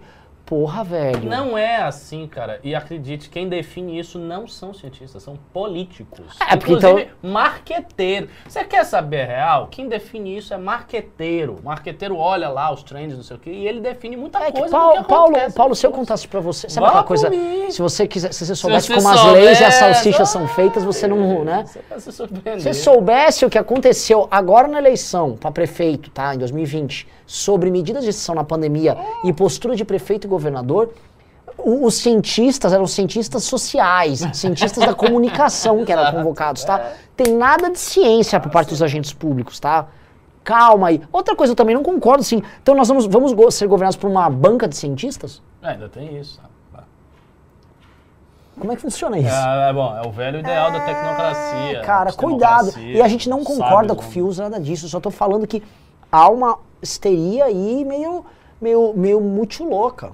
Tá? Mas não tô, a gente não vai entrar nessa pauta, não. A gente só comentou E outra, assim, as consequências sociológicas, utopistas da pandemia existem sim. Tem livros sobre isso, vários. Tem um livro que o, o Martin fez um curso inteiro sobre o livro do Klaus Schwab, o The Great Reset, em que ele basicamente diz que, olha, a pandemia mudou tudo na sociedade, a partir daí a gente tem que seguir este caminho. E, são, e ele extrai da pandemia várias consequências políticas, inclusive aumento do tamanho do Estado, intervenção do Estado nessa naquela área. Então tem um bocado de gente, cara, que viu a pandemia como uma oportunidade de testar as suas teses. É, exato. E tem um outro ponto que eu só Isso- queria isso falar. é real. A ideia de que, assim, ah, os cientistas carregam a tocha que ilumina. O caralho! Na Alemanha nazista, os melhores cientistas estavam lá estavam operando pro Hitler. Vou- Tô falando alguma besteira? Não. Gente, assim, cientistas operam para regimes que são políticos. E sempre foi assim. E Alguém precisa financiar as pesquisas deles, tá? Ricardo Fiuza e Renan Constantino. É. Não, não, é que assim, vocês também não podem ficar incorrendo. Não é porque o Fios e o Constantino são dois merdas e que só falam merda sobre esse assunto e a gente não está concordando com eles que vocês vão ficar com ciência, SUS! Calma, velho. Calma, caralho. Os temas são mais complexos. E aqui no MBL é lugar da nuance, é lugar que a gente consegue discutir política com detalhe. Tá? Pois é. Por exemplo, a, a, a Nanda. A Nanda trouxe assim: ah, o Bolsonaro não podia nem discursar na ONU. Gente, genocidas, via de regra, discursam na ONU. É, Todo mundo discursa. não. Todo mundo discursa na ONU, caralho. Não é assim que a coisa funciona. Juliano Enamoto mandou 25. Eu vou escrever textos de opinião em sites regionais denunciando o bolsopetismo. Desperto além da ira também pessoas engajadas em nosso lado. Cara, isso é maravilhoso. Faça Sim. isso. Não ajude tanto, hein? Marcelo de Freitas Andrade mandou vintão. Imagine Moro comparecendo no ato pró-impeachment. Impeachment, como diz o Ricardo Almeida. Questão que talvez não tenha perfil. Vamos ver se vindo ao Brasil a coisa muda. Cara, mas aí é que tá. Se o Moro tivesse comparecido no dia 12, não teria sido 20 vezes maior. Não, não é assim que funciona. Não, o cara bota a cara dele e de repente Sim. fica gigante. Não, não, tem, não tem esta mágica. Juliano Enamoto mandou mais então. Quantos atos podem ser gestos, dar voz a você em uma rádio ou TV de algum estado que algum apoiador consiga espaço? Algum influencer regional? Eu acho que isso, isso é uma de- debilidade que a gente tem que resolver. A gente tem que ter influenciadores regionais maiores e tal, porque está muito concentrado em São Paulo. Tipo assim, se a gente sai com o Kim e com o Arthur e vai para outros lugares, todo mundo, todos os maiores rádios e TVs dão espaço. Mas tem um cara Mas lá. precisa do cara lá, do cara ninguém dá bola. É. O Marcelo Andrade mandou vintão. Vocês acham que o discurso de regulação da mídia do Lula pode abrir a discussão sobre o papel da jovem pans da vida? Não, porque o discurso do Lula não tem nada a ver com isso. Ele facilita o que o Bolsonaro está fazendo. O que o Lula está falando é que existem grandes conglomerados midiáticos no Brasil, controlados por algumas famílias, Famílias que e, e que são mino- monopólios que têm que ser dissolvidos. Falar, ah, vamos um modelo da Inglaterra, que você tem uma TV pública, que é a BBC, e um mercado hiper regulado. E aí, para produções cinematográficas, tem uma legislação muito específica, muita coisa tem que passar pela BBC, muita coisa é estatal. E aí, que são ingleses, aí a BBC faz coisas da BBC, que tem, já tem muita bosta vindo da BBC, mas não vou entrar nessa discussão agora. E nós somos brasileiros, nós temos a EBC, entendeu? Que é, Imagine só. é. Então, na Jovem Pan, isso não é contemplado pela Jovem Pan.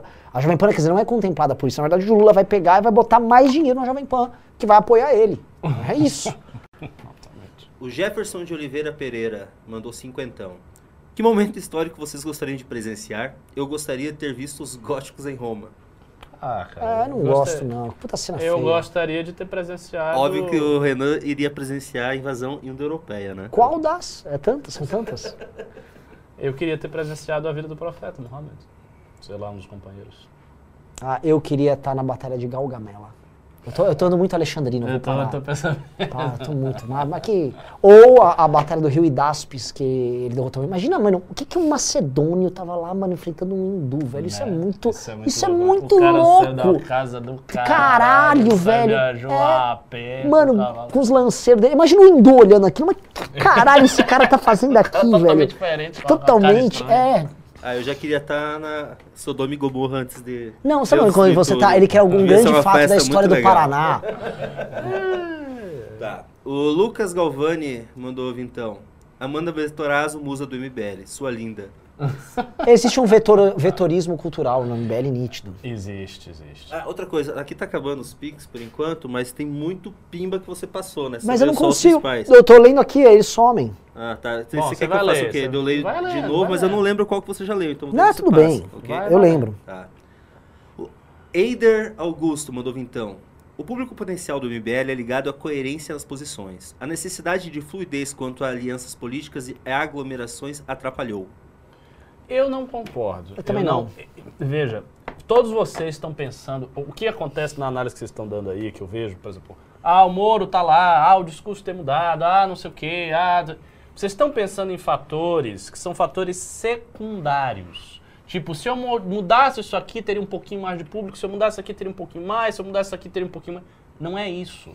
Nós temos um problema de estrutura. Para a manifestação ser grande, não tinha que ter 15% ou 20% a mais, tinha que ter 20 vezes mais gente. Esse salto de estrutura, ele não é dado por pequenas mudanças aqui ou ali. Ele é dado por uma mudança fundamental, que tem que estar na base, que a gente Sim. não viu qual é. Que é uma coisa que, assim, tem muitos estudiosos que trabalham com isso, é difícil É demais. difícil. Agora, só lembrando, né? é, porque o gado às vezes fala, ah, bababá. Pegue qualquer influenciador gado, qualquer deputado federal, qualquer um, e mande ele colocar gente numa avenida. Não bota, Não bota. não bota. Ah, junto o Eduardo Bolsonaro. Não vai ninguém. Tá? É, e não vai mesmo. O Bo- Eduardo Bolsonaro convoque, faça você, use suas redes. Edu- Não vai ter, tá? Aquilo lá foi uma coisa específica envolvendo o presidente, uma convocação, uma data especial tratada como o cataclisma do universo. Foi o Ragnarok gado, que terminou de pôr uma brochada. Exato. Ó, o Freixo postou no Twitter, tá com uma bomba, bomba. É. Vem, bom, muda o título aí, bomba. É, a quebra do sigilo fiscal da Ana Cristina Vale inclui o período em que ela foi casada com Bolsonaro e ambos compraram 14 imóveis, 14 sendo imóveis. cinco deles em dinheiro vivo. Ai, Qual seria o título? Bomba? Tá. Compraram 14. bomba, que é Bolsonaro pego. É, pegaram, pegaram o Bolsonaro aqui. E repara, não foi na. Pegaram o Bolsonaro. Isso não foi na CPI, né? Isso aqui da quebra de sigilo deve ser, imagino eu, no, no, no processo do Carluxo. É, isso aqui é bem grave, hein? É, porque assim. Porra, 14 apartamentos? É, cara, Ah, não 14 acredito, cara, eu imóveis. não acredito Mas uma pergunta, uma pergunta, vocês é roubo, entendem. né? Quando, por exemplo, agora pegaram o Bolsonaro, isso a investigação tem que parar? Não vai pro STF? Não porque é a dela aqui, né? Tudo que for dela fica com ela. O do Bolsonaro teria que parar, sim. Mas o problema é que, assim, o que acontece? É, Ela era casada com ele, ela era cônjuge dele, fazendo compras de imóveis com dinheiro que todo mundo já, hoje em dia, já sabe, tem uma linha investigativa que é da rachadinha. Tá pegando. Não, eu- isso, e- isso aqui não parece rachadinha, porque é tão, é tão grande. 14 imóveis, É um botar uma média de- imóvel, cara. de. Eu não sei, acho que dá pra fazer com a rachadinha. É uma grana boa da Se rachadinha. for meio milhão, É, meio milhão, 14 imóveis, tá falando 7 milhões de reais. num período de sim, num período de não sei quantos anos. Sete, assim, É, dá- eles dá- podiam dá- roubar. É, é possível, é possível. É. Fato, é possível. Mesmo assim, os caras meteram uma grana boa no bolso. hein? Sim. Nossa, 14 imóveis. Isso fora o resto do Fora o dinheiro, né? resto. É, Bolsonaro é muito rico, na verdade. É? A gente tá aqui falando de Bolsonaro, mas o Bolsonaro tá bem de vida pra caralho. Quem tá ruim sou eu. É. Continua Não, Pix? então, que é Não sou eu. Assim, Ricardo, é, é, Mas ainda tem, tem dívida. eu ainda tenho dívida. E, eu- e ainda vou preso no governo PT. Alguma coisa, assim, alguma coisa vai acontecer. Aliás, digite um, vocês acham que vão nos prender no governo PT, e digite dois, vocês acham que não. Aliás, você acha, Ricardo, você acha que eu vou ser preso no governo PT? Não. Preso, preso. Preso, isso é uma prisãozinha básica. Eu acho que existe um risco considerável deles fazerem um assédio judicial contra você e sua família. De verdade. Sim. Bem pesado, o que talvez possa redundar em alguma consequência. Mas não sei se você vai preso. Mas eu acho que pode redundar em consequências bem sérias. É que assim, o vida. problema é que não tem nada contra a minha família. É, É, e assim, o, cria, o né, assédio já foi feito pelo promotor aqui de São Ah, Paulo. mas é diferente. Se você tivesse que se é esconder em algum no interior de algum estado do Brasil, qual seria o estado? Jamais o Paraná. Jamais. Se eu tivesse que. Pelo amor de Deus. Iria pro estado garantista. Nada, vai lá pro interior da Bahia comigo. Ninguém vai lhe achar. Gosto da ideia. Go- gosto da ideia. Desconhecida, que Gosto eu não da vou ideia. dizer o nome aqui. Tá acabando o É, Pix? Lucas Furtado Oliveira, mandou vintão. Recomendem autores e livros conservadores e liberais. Ah, tem vários. Conservadores, vamos lá. Ah, The Genesis of German Conservatism, do Klaus Epstein. Um livro de 700 páginas sobre conservadorismo alemão. Bom pra caramba. Os livros do Oakeshott, os livros do Scruton, são bons livros conservadores. Ah, livros liberais, leia, eu sempre, sempre falo esse livro. Leia aquele da capinha branca. Do, do Melchior. Um livro de introdução ao liberalismo do Donald Stuart Jr. Ah, tem um livro da Shirley Robert Letwin chamado The Pursuit of Certainty, sobre o liberalismo utilitário. Muito bom. Ah, aí, tem bastante leitura aí. Eu não Paulo- vou indicar nada, eu não, eu não gosto desse tipo de literatura, sabia? É, essa aí não é- Eu só tenho outras coisas. hein? Não é só praia. Não é praia. Pergunta sobre indo-europeus que ele indica uns 10. aí. Paulo Henrique Batista, mandou vintão. Se o público é de jovens, incentive os jovens a convencer os familiares mais velhos a se engajarem. Ora porra. Isso A gente faz mas mais do que a gente já incentiva. É. Só faz, botar uma arma na cabeça das pessoas dentro de casa. Essa é boa. Giovanni, Giovanni Menezes, mandou 45. Meus caros do MBL, minha sugestão. Vocês poderiam tomar a narrativa da manifestação do dia 2, eles não podem esvaziar a própria manifestação. Não é entendi. assim que funciona. Como assim? Eles acham que a gente iria na manifestação do dia 2 e tomaria a narrativa do dia 2. Indo? Não. Não, esquece. Primeira coisa, tá? Deixa eu explicar. Você não entra. Primeira coisa, é, a gente não entraria na manifestação. Não é. Dois, a polícia separaria as pessoas. Uhum. E aí ter, ah, a gente, faz MBL, faz o seguinte, vai lá pro Vai. Largo da Batata e eles fazem em tal lugar. Exato. Tá? Assim, a polícia já não. Se o PT falasse que iria no dia 12, a polícia já separaria, pra vocês entenderem. Três, é, se a gente não vai poder ter um caminhão para fazer isso, que já seria assim, uma série de. Teria uma série de problemas. A gente teria que subir no caminhão do PT? Ah, não, parece que o Direitos já vai ter um caminhão alternativo lá com a juventude dos, dos partidos centro. Aquilo lá não vai virar nada, cara. Se tem aquilo, coisa que não vai virar narrativa nenhuma, é aquilo. Então é isso. O Rafael Fidelis da Silva mandou cinquentão. Opa. Partido Brasil Livre. Imagina em 2040 cerca de 30, 30 quintos cataguires dentro do Congresso. Ah, se a gente conseguir isso, nós obtivemos uma gloriosa vitória. Ah, mas eu acho que até 2030, 2030 a gente consegue. Eu também acho. Não, não acho impossível, não. No Tem longo 22, prazo, 26 e 30. Ô, pessoal, só entrou 600 reais de Pix. Cadê os outros 600? É, desse jeito gente Não, não programaço. Posso sei lá, tivemos audiência pica, batemos 3, quase 3.3 hoje aqui. E nada. Também demos microfone pro paranaense, demos voz pro estado do Paraná. Pra, sabe por quê? Porque tudo que o paranaense quer, homem corajoso, não é que defenda ele, é que dê espaço pra ele se defender. E, e é, pro, é pro estado do Paraná mesmo, porque o outro operador também é paranaense. É, impressionante. Gordão do MBL. Gordão do Curitiba. MBL é Paraná, é. Então, aqui um, um Luiz. Ó, o Lucas falou uma coisa aqui, verdade, tá? Que me falaram num outro news. Sem missão, sem Pix. O problema é que a missão só sai sábado, né? E outra, e outra coisa, eu já comentei com essa, eh, essa mentalidade de vocês aí. Ah, não vou doar se não tiver missão. Existe uma missão básica que precede qualquer missão. Vocês têm que manter o MBL de pé. Se o MBL acabar, não tem missão. Não é isso? O MBL acabou. Então, assim, a doação tem que acontecer, independente da gente ter colocado a missão. Vocês ficaram acostumados de um jeito errado, porque antes não tinha missão nenhuma. O MBL News não começou com a manifestação do dia 12 e tinha doação. Então vocês estão começando a condicionar a doação. Ah, eu só dou se É. tiver uma grande missão. Você dá uma mão, querem levar teu braço, Ricardo. Não faça isso, porque o MBL precisa sobreviver para fazer as missões. E se a gente não tem uma missão que a gente está dando aqui para vocês, é porque a gente é honesto o suficiente de não criar uma missão fake. Porque a gente poderia criar uma missão fake. Dizendo, não, vamos fazer aí uma manifestação que a gente saberia que não ia dar em porra nenhuma. Aí pegava a doação e aí? Que é o que o gado faz? Né? A gente não tá fazendo isso. Então, assim, vocês têm que doar para manter o movimento funcionando. Ah, eu elogiei Ah, tanto bem. esse público, você vê que você, mano, é, você dá com uma é. mão, os caras já te estão com a outra. Beleza, não precisa fazer, não, não doem nada. Não, nem queremos essa bosta aí. Ó, Luiz, O- o- eu te mandei um negócio no celular, aí o Ricardo, o Ricardo venceu. é, Chama-se Ricardo Venceu. Ah, ar? Foi no ar. o meu pai mandou aí uma foto, mano. de Nossa, é Deus. sua? É. Nossa, peraí. Ah, galera, muito boa essa foto. Ó, Flaísa. Você tá aí, Flaísa? É o fim da Flaísa. Flaísa! Oi! Olha aí, olha aí, olha aí. Agora tem uns indo-europeus, ó. Tem uns indo-europeus que estão chegando. Você quer que eu coloque na tela Mas da live ou nessa tela aí Pode- aparecer. se quiser, onde Tem for outra coisa rápido. que vai Coloca aí, aparecer dos indo-europeus aí. Peraí, peraí, peraí. Vou falando Cadê? aí enquanto eu coloco. Ah, ah. Peraí, vai, vai, vai enrolando aí. Vai enrolando. Não, não tem que enrolar, não. Eu tô puto com o nosso público mesmo. Fazer o quê? Ó, a Flaísa tá aqui. Olha só, Flaísa. Parece que surgiu outra Flaísa no chat. Oxente, Será que eu não tô É? Estão se multiplicando? com a né? imagem? Peraí. Ah, tem duas Flaísas? Vixe, Caramba, é o- verdade. O assédio é duplo.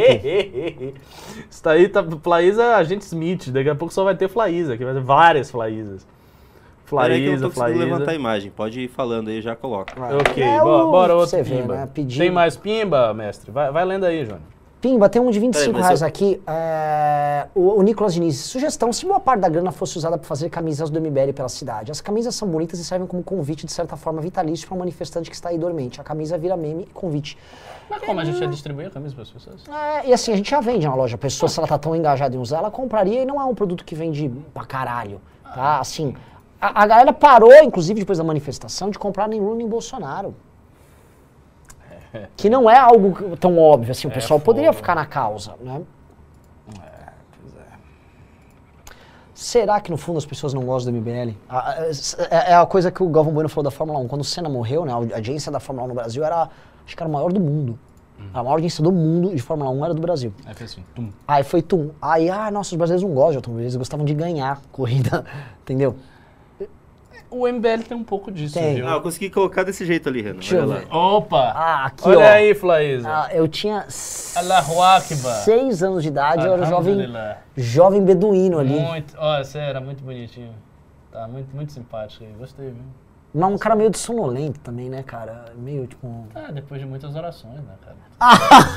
já tinha feito as cinco do Já dia. tinha feito as É, cinco, já o tava, mano. Já tava meio, ó, dormindo com essa... Não, aí você tá muito jovem pra É. fazer 72 vídeos. Agora sim, eu tinha um olhar meio caído, assim, meio de. É. Vamos lá, vamos, vamos acelerar, vamos acelerar. Deixa eu Bora. só, deixa eu voltar aqui então. Peraí que te- teve mais pix. Por que o Renan tava assim? Porque a família do Renan é islâmica, você não sabia, não? Renan ajudou a fundar do bairro, o Ricardo Batista falou que já era feio. Falaram que a Flaís é uma ideologia. Já era feio nada. Que absurdo, maldade. Cara, os pix. Ah, não, a criança Vamos- vamos linda. continuar. Pix. Então, o Luiz Felipe Bispo mandou uma ideia de lei, ele mandou vintão. Novos empreendimentos, prédios devem ter painéis solares. Boa ideia? Sei lá, boa É, ideia. parece ser, né? Bom, tá bem distante do nosso objeto É. aqui. O Arthur Henrique Correia mandou vintão. Quando levantarem a hashtag de amanhã da vergonha do bolso, peçam para levantar em português e inglês. Ah, pode ser. O Guilherme Crush de Andrade mandou vintão. Opinião de vocês sobre os senadores e presidenciáveis Alessandro Vieira e Simone Tebet. Cara, eu acho que são dois quadros políticos bons, mas que incorrem na mesma dificuldade que a terceira via toda tem. Popularidade, força, tamanho, potencial de crescimento. Vamos para os pimbas? Vamos. Ok, então eu vou ler desde o começo. Se você já leu algum, só pede para eu passar, ok? Tá, Então vamos lá. por favor. O VW Karnal mandou vintão. O problema para o Ciro é que o espaço deixado pelo PT dentro da esquerda é o setor radical, capitaneados pelo PSOL. Não, não é assim, não. O setor moderado é muito minoritário e permanece junto ao PT por conta do aparato, sindicato, universidade. Hum, Não, não é o eleitorado do PT. Você está falando de eleitorado ou espaço dentro de militância? Eu tô sentindo que é espaço dentro de É, se for militância. isso, Ah, tem sentido. Faz, faz um certo sentido aí, viu?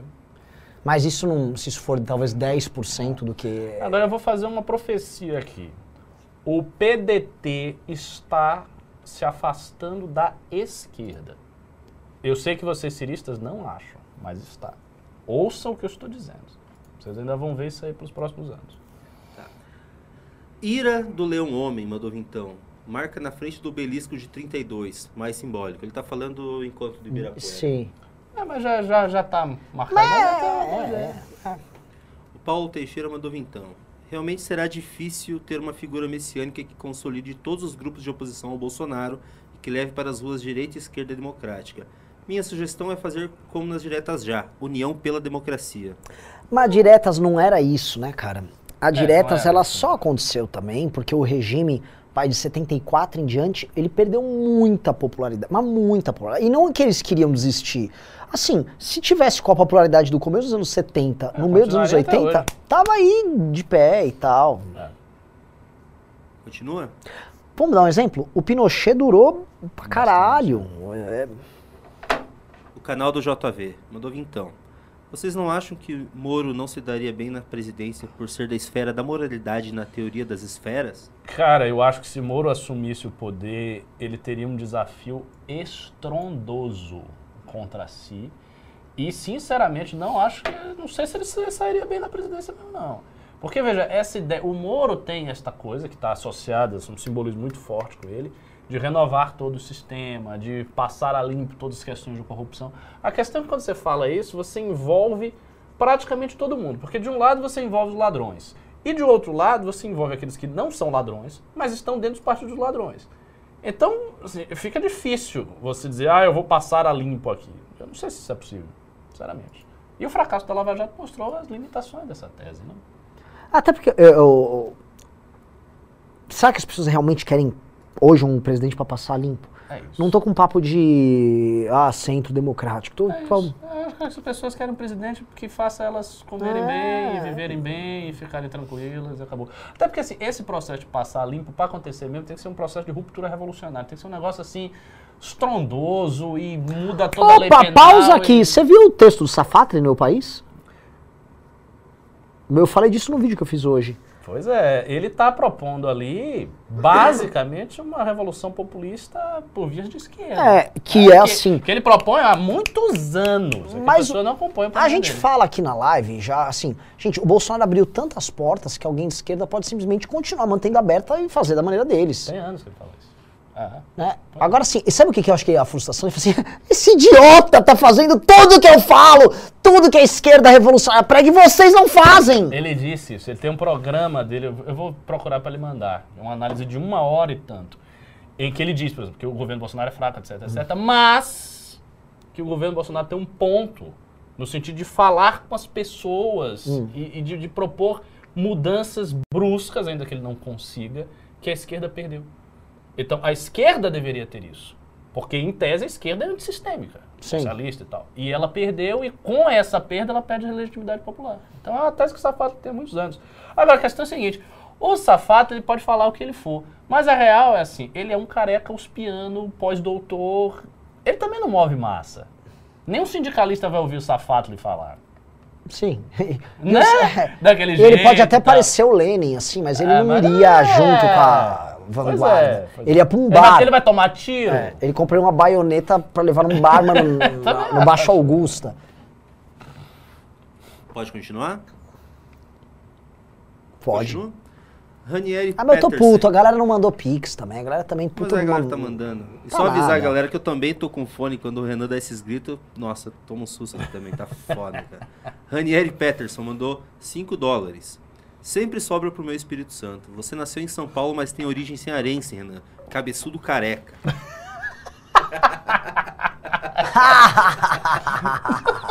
Foi até engraçado.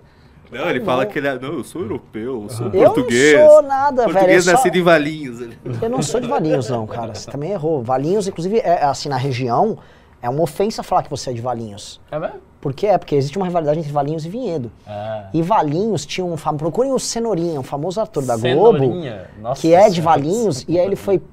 Dizem, Hum. tá? a- Já deve vai ter gente aqui que vai lembrar do caso do Cenourinha. Que o cara foi parar no hospital com uma cenoura, mano, enfiada no rabo. E aí, como ele é de Valinhos, Jesus. o pessoal de Vinhedo não perdoou. e É, aí o pessoal de Vinhedo. pessoal do Sudeste, o é, só cenourinha- Rolândia, é só cenoura na bunda, É. ainda bem que eu tô longe disso. Mas é Vinhedo que você nasceu, Renan? Não, Não? não. Isso é de São Paulo. São Paulo? São Paulo, São Paulo. E de que região de Portugal é São Paulo? Não, eu tenho minha dupla nacionalidade aqui. O Andrelei Pastelo mandou vintão. Renan, larga de ser pau no cu quando fala do meu Paraná. Seu pau no cu. Os paranaenses paranaenses um orgulho, mobilizados. né? É, é. Eduardo Suderi mandou vintão. Eu acho que o que mantém Bozo relevante são as concessões com. com eu não sei o nome desse negócio, parece dinheiro. Concessões públicas. Ah, já falei, já li, já li essa. Já Tem deu? um cara que falou aqui, esse tal Ricardo Almeida, anti-Moro, sai fora muçulmano, sou inscrito nesse canal, mas não gosto desse cara. O Moro é o melhor candidato de 2022. Eu tô longe de ser de Moro, pô. Sou um de- grande defensor do lega- do legado da Lava Jato aqui neste programa. É que o cara quer que a gente fale assim, o Brasil É. só sobrevive com o Moro. Se o Moro voltar, vai resolver tudo, cara. É, já já pronto. resolve tudo. É, é, Tá tudo. E- tranquilo. E, meio rápido, E inclusive. meio rápido. Voltou seis meses já era. Sabe por quê? Porque ele vai chegar e vai botar, dar um tapa na mesa e falar, para de roubar já! Para de roubar, seus ladrões. Aí os caras, ô, o que foi? Eu não tenho rabo preso com ninguém. Não tem família. É, para de roubar já. Aí o Lira, puta que pariu, hoje eu não roubo mais. Isso era o que os Minions falavam que o Bolsonaro ia fazer. O Eduardo Pimenta mandou 27,90 e não falou nada. Valeu, Eduardo. O, nenhum dos dois mandou vintão. Moro é o único que tem legitimidade para disputar contra o bolsopetismo. Podem discordar se quiser, mas somente MBL, mas vem pra rua, mais Moro terá manifestações grandes. Ele vem sim. Aí, cara, assim, a gente já debateu isso. E parece que. E sabe o que é ruim? A gente tem nada. Assim, eu respeito o Moro pra caralho. Agora a gente é obrigado a ficar sendo realista com a galera. Aí É, parece que tem animosidade. claro, E é. assim, é um negócio meio besta. o, o MBL Verso tá tão forte aqui que agora tem até fake da Faísa. É. Faísa, né? O Jeca Tatu mandou, mandou vintão. Se eu fosse ele, ficava nos Estados Unidos com a família. A luta política de 22 vai ser sangrenta. Vejo que os bolsonaristas estão se radicalizando aqui na região do Triângulo. E como vocês estão falando, os petistas estão voltando com tudo. Olha. Bom, não, isso vai dar muito pano pra manga, mas realmente tem certas regiões que tem uma ação mais violenta de agricultores bolsonaristas, tá? Triângulo é uma delas. E é um lugar perto de Brasília. Mas não vai acontecer porra nenhuma, mas. O Tito mandou 21. A comunicação de vocês deveria ser menos áspera, pois é difícil encaminhar um vídeo do Kim, Arthur, Renan, etc., chamando as pessoas de gado quando o gado é sua mãe, o seu sogro, que, que nem o meu caso. Isso prejudica a causa. Olha, esse- essa é uma questão que a gente até já conversou e tal. O que acontece é o seguinte, se você também faz uma comunicação muito redonda, sabe o que, que acontece? As pessoas cagam pra ela. Veja, os programas que a gente menos xinga, o que, que o Renan não xinga, que ele tá mais de boa, é o programa que vocês menos dão. É o programa que vocês menos se engajam, é o programa que vocês não dão pix. A gente vê isso. Se vocês querem incentivar a boa educação, então quando a gente falar que nem um lorde, dê dinheiro, compartilhe, É, compartilha, dê dê like, é nada. O pessoal só quer. Vocês querem, vocês querem uma, uma caricatura da gente gritando, histérico, pulando, suado. Horroroso. Vamos lá. O Marcos mandou vintão. Depois de São Paulo, ajuda o Rio Grande do Sul. Já pensou conquistar a nossa primeira reeleição com o candidato do MBL? Seria histórico. Seria, é verdade, nunca teve reeleição lá para governo. O Matheus Teruel mandou vintão. Por que não se propõe em lei a abertura de investigações de presidentes pelos subprocuradores da PGR? Atualmente, qual o método mais efetivo de aplicar o liberalismo no Brasil? Sou grande fã, sigo vocês desde 2015. Hashtag Orgulho do Kim. Abraço. Não há método efetivo de aplicar o liberalismo no Brasil. Todos os métodos são capengas, mas a gente tenta. É, e tem um ponto que a primeira coisa que ele colocou. Eu acho, cara, que, assim, certas coisas do tipo. Então, a primeira preocupação na hora de fazer a pergunta é o método de investigação com ex-presidentes. Eu acho que as pessoas estão cansadas disso já. Eu acho que essa página, não digo que ela tá virada, é, mas no fundo está querendo empeitar o sistema, vamos ser claros, que é uma coisa que o Ricardo levantou e. Beleza, hoje os ex-presidentes não são ex. Tirando Lula, um pouco Temer, nem a É, Dilma não tá tá. nem no não estão nem em jogo mais. Giovanni Menezes mandou vintão, mas ele mandou a mesma coisa que ele tinha mandado, mudou uma coisa aqui, mas vocês já responderam. O Lucas Kazu Nishiushi mandou Grande vintão. Cazu. Não tem solução pragmática para um problema grande, mas algumas medidas poderiam ter sido tomadas para enxergar o erro para tentar corrigir durante o trajeto. Planejamento e testagem de motes, linguagem, etc., meses antes do ato. O problema é que não dá pra convocar meses antes um ato. Tipo, ó, vou convocar com seis meses de antecedente, Lucas. É, o que eu posso falar é o seguinte, em termos de trabalho, foi feito tudo que podia ser feito. Mesmo, mesmo, mesmo. mesmo. Trabalho. É, de- o- é, é, é. Pô, você, você participou, você diminuiu o valor do impulsionamento, o impulsionamento chegou para centenas de milhares de pessoas, você viu, literalmente. Não, milhões. Milhões, Milhões, milhões, milhões? milhões, milhões. E não foi. Lucas Scaranello mandou vintão. Dória está crescendo mais rápido do que nunca. Não, isso já foi. Já foi? Ah, outra coisa, Ok. o, o- sobre isso que ele falou. A Janones convocou com outro mote, o Nando convocou outro mote, o Vem Pra Rua pelo outro mote, várias pessoas convocaram com mote, e nenhum deu fagulha. Henrique Cancelier mandou 27,90. Focar os esforços para o interior também, minha região oeste de Santa Catarina. Essa informação, alienados bolsonaristas. Se pega a região periférica, ganha força também. Sim. Especialmente jovens, eu acho assim, o jovem claramente não tá comprando o bolsonarismo e é cada assim, porra, não chega a aprovação, a aprovação do governo Bolsonaro com o jovem não chega a 15, 20%, é muito baixo. Ah, mas não sai também. Hã? Mas não sai também, do cara? É. Tem isso, né? É que é tudo Talvez, cringe, assim, é a tese do também tem- cringe. Tem, uma coisa, né? Não focar tanto nesse público. Daquela análise que você mandou, foi o Bisoto que fez aquilo ali. Não, fui eu. Muito boa, aliás. Eu acho que focar mais num público ex-bolsonarista, não tão jovem, não tão feminino, talvez funcionasse um pouco melhor. Não acho que ia mudar estruturalmente nada. mas talvez- Mas foi tentado, tá bem mais caro. Mas, tal, mas assim, tava mais caro no sentido de que era mais caro o like. Mas talvez Não aquele- só like, a, a, mora- interação. a intera- todo, qualquer interação com ele tá mais caro. Mas- É um público que tá desengajado. Tá, mas o meu raciocínio, não sei se está certo. Mesmo mais caro, se a gente atingisse menos gente pelo mesmo valor, mas que dentro desse menos gente tivesse mais gente engajada, poderia ter se revertido melhor. Mas não havia esse. esse tipo assim, quando você não- achasse uma porque não era diamante. mensurável. É mais ou menos mensurável. Quando, quando, em geral, quando o Facebook começa a entregar para mais gente por menos preço, quer dizer que as pessoas realmente, tipo, passou na timeline, o cara, opa, hum, vi. Teve a atenção da Eu, pessoa. eu sei, eu entendi. O meu raciocínio é, é um pouco diferente. A ideia é, vamos supor, você tem aqui um público que é o público mais barato, jovem, mulher e tal. Esse público está muito engajado, ele dá vários likes. Só que não se converte quase nada disso aqui. Sim. Converte, digamos assim, 1%. Esse público, ele está menos engajado, ele dá menos like, mas se convertendo, sei lá, 6% desses menos engajados. Isso resultaria na rua mais gente do que aqui. Entendeu? Olha, assim, Eu não sei é se em é tese isso, não mas assim, não costuma. Não costuma. Não costuma ocorrer. Não, tanto para conversão de voto, de vendas. é, tipo, os sinais do, do interesse dessas pessoas deveriam estar aí. Eu Em sei, algum, eu em algum lugar. Só fazer um adendo que o Regis, do Paranaense, mandou uma mensagem. Corta a parte do Renan falando em mim, a última vez ganhei várias seguidoras.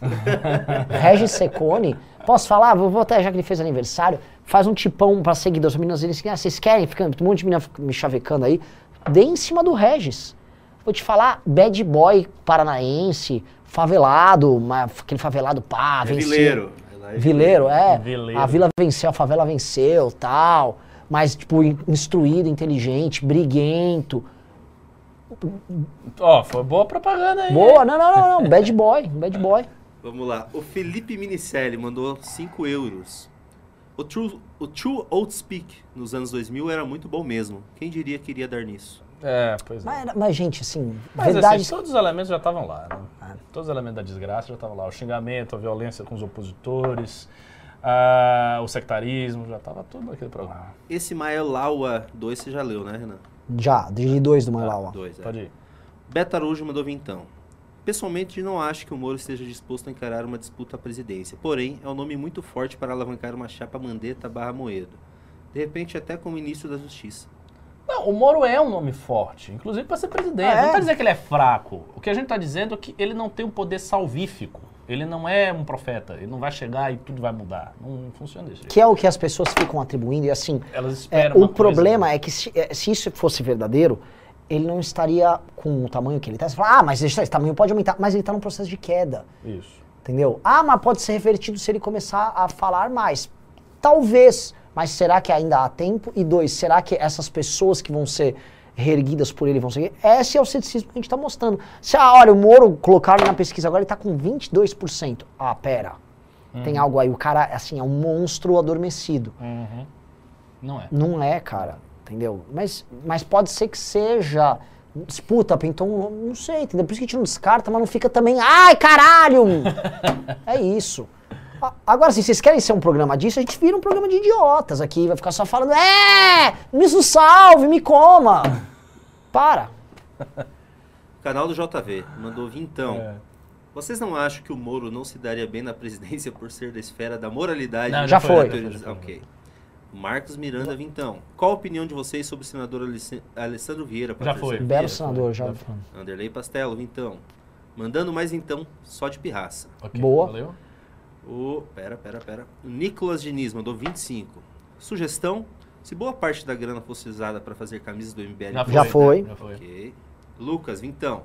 Seguinte, cadê a Assembleia Online? Sou do Paraná. Galera do Deus é Nacional. Sacanagem. É, é, paranaense reclamando. Aí depois, A gente vai fazer um evento mais fechado para É, nossa militância, fica- porque vai ser debate muito, enfim, particularidades. é, é, não dá pra fazer online, até porque aí qualquer pessoa Ah, participa, não inclusive sabe, gado. né? Os caras vão ver a, a estratégia toda. Ah, Não, mas eles não, não precisa se preocupar. A estrutura do MBL aqui é toda paranaense, então o Paraná vai estar presente. Tá ok, tá ok. Vai, prossiga, gente.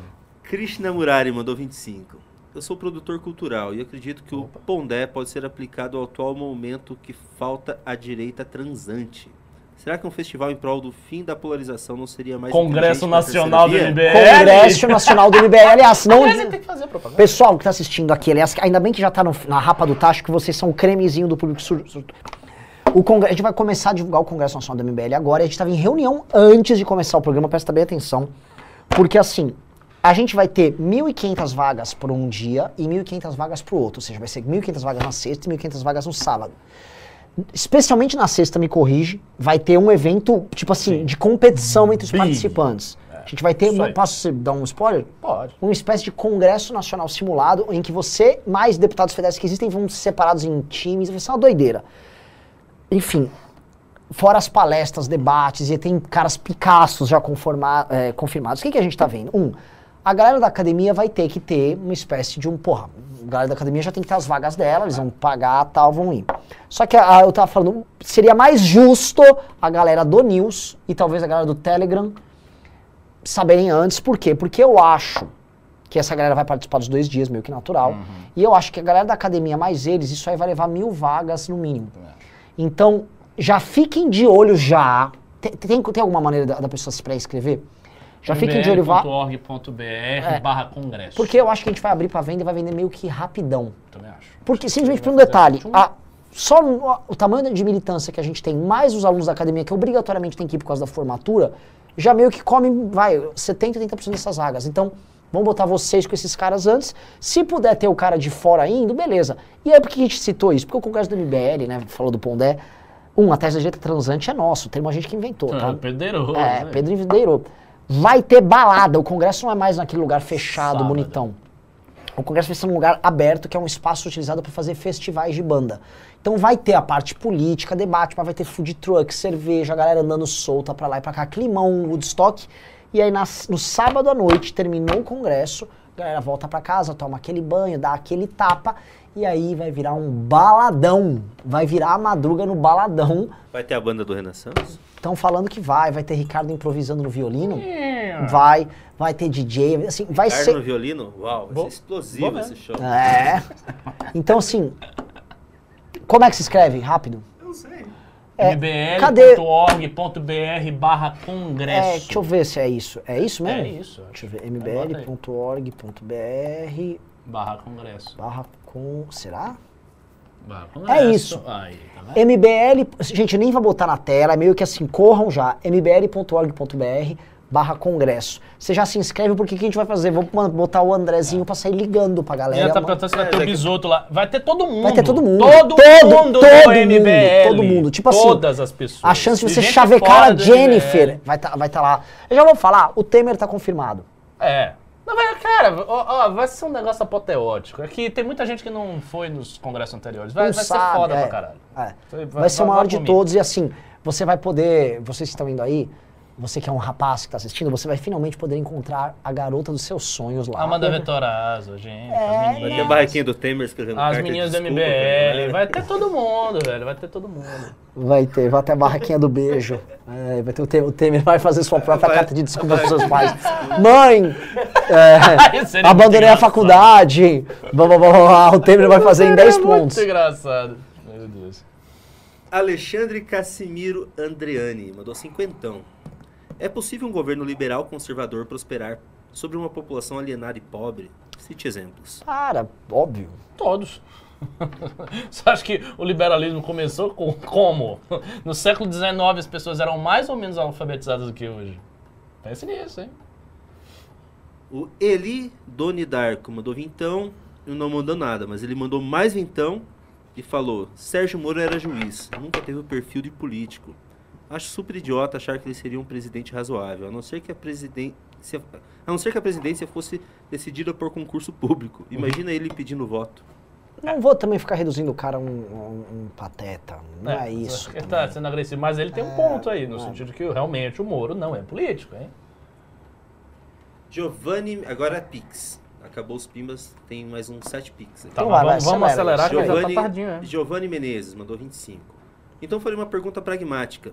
Como vocês avaliariam novas estratégias se a manifestação do dia 2 conseguirem atrair mais as massas? Sábado a gente vai ver isso. Vai ver, mas assim, é deveras improvável, assim. Difícil. Juliano Enamoto mandou mais então. Tem muito brasileiro na Bolívia, Argentina e Paraguai puta com dólar. São propensos público do MBL. Para atos e manifestações, entre em contato. Valeu. Rodrigo Manuel Santos Júnior mandou vintão. Que, proje que projeto Moro tem para o Brasil? O que ele pensa sobre economia e educação? Ele é muito tímido, fechado para ser presidente. Ninguém sabe. Querem criar outro bro, querem criar outro Bozo. Não, eu não acho que ele seria. Eu acho que a pi- pior versão do Moro é bem superior à melhor versão do Bolsonaro. Sim. O João Pedro Silva mandou dezão. Renan, para que você realmente para Renan, para você o que realmente é o Sleeping Giants? É um projeto capitaneado pelo Felipe Neto. Mas é. Linkado com a esquerda petista e que trabalha com desmonetização só de adversários políticos, não de desmonetização de pessoas que agem errado. É só de pessoas que são adversários políticos do PT. Ponto. E ele vai vir pra cima da gente, Vai. natural. Basta a gente fazer oposição ao Lula. É isso. E o Bolsonaro saindo da jogada, é, perde Ah. o escudo. O Francisco Vescov mandou 25. Não acho que se o Bolsonaro ficar fora, o gado pode votar no Lula para acabar mesmo com o país e, e depois culpar quem não votou com mim? Não, não acho. Não acho que o gado vota no Lula. Kevin Bregantin mandou vintão. Renan, meu cunhado. Tem teta de punheteiro, kkk, abraço, MBL Ribeirão Preto. Que isso? Quem? Escroto pra O que, caralho. que é? Não diz que você tem teta de punheteiro, Teta? chamou de cunhado, bicho, Teta de- escroto Chamou de cunhado, cacete, né? Teta de punheteiro. Acabou os pics, deixa eu ver se tem mais algum pimba. Acabou os pimbas, Que acabaram. lixo. Ainda te chama de seu cunhado. cunhado, é. cunhado. Bom, é isso, né? Vamos lá? Vamos. fazer nosso encerramento. Bom, goodbye, pessoal. É isso aí. Esse Ah, só isso? Era pra eu dizer um grande discurso. Ah, aqui. não, tá. Então, galera. galera, só. tchau. de- gente, se você é do news, do news, do news, do news, do news, mbl.org.br barra congresso. Já vai, se inscreve lá. Cara, a gente vai mandar o link primeiro pra vocês. E não é tipo a gente vendendo curso, eu não vou fazer, mano, vou, não vou turbinar um carro. Eu não entendo de venda. É que, mano, o Arthur entende de venda pra caralho. E quando o Arthur for vender o congresso, o Arthur vai esgotar. Eu sei, ó, tu vai chegar e pau. Pau! Eu tô tentando defender nosso feudo aqui. E, e detalhe, não pode ter mais de 1.500 e 1.500 não, viu? Porque às vezes a galera fantasia, ah, vamos botar milhão. Não dá. Senão vai ser Carnaval de Salvador. É, não, não, não vai ter, assim, não, não, não vai Tem caber. limite de vaga. É. Então, por favor, só vão lá e já faz a pré-inscrição, porque a gente vai mandar os links no zap pra vocês. É bem, bem aí. simples. Porque a gente já tá no tipo de relação com vocês que já não, né? Falou, galera. Valeu, galera. Até mais. É, é. Ok, parou. Ah, quanto deu de pimba?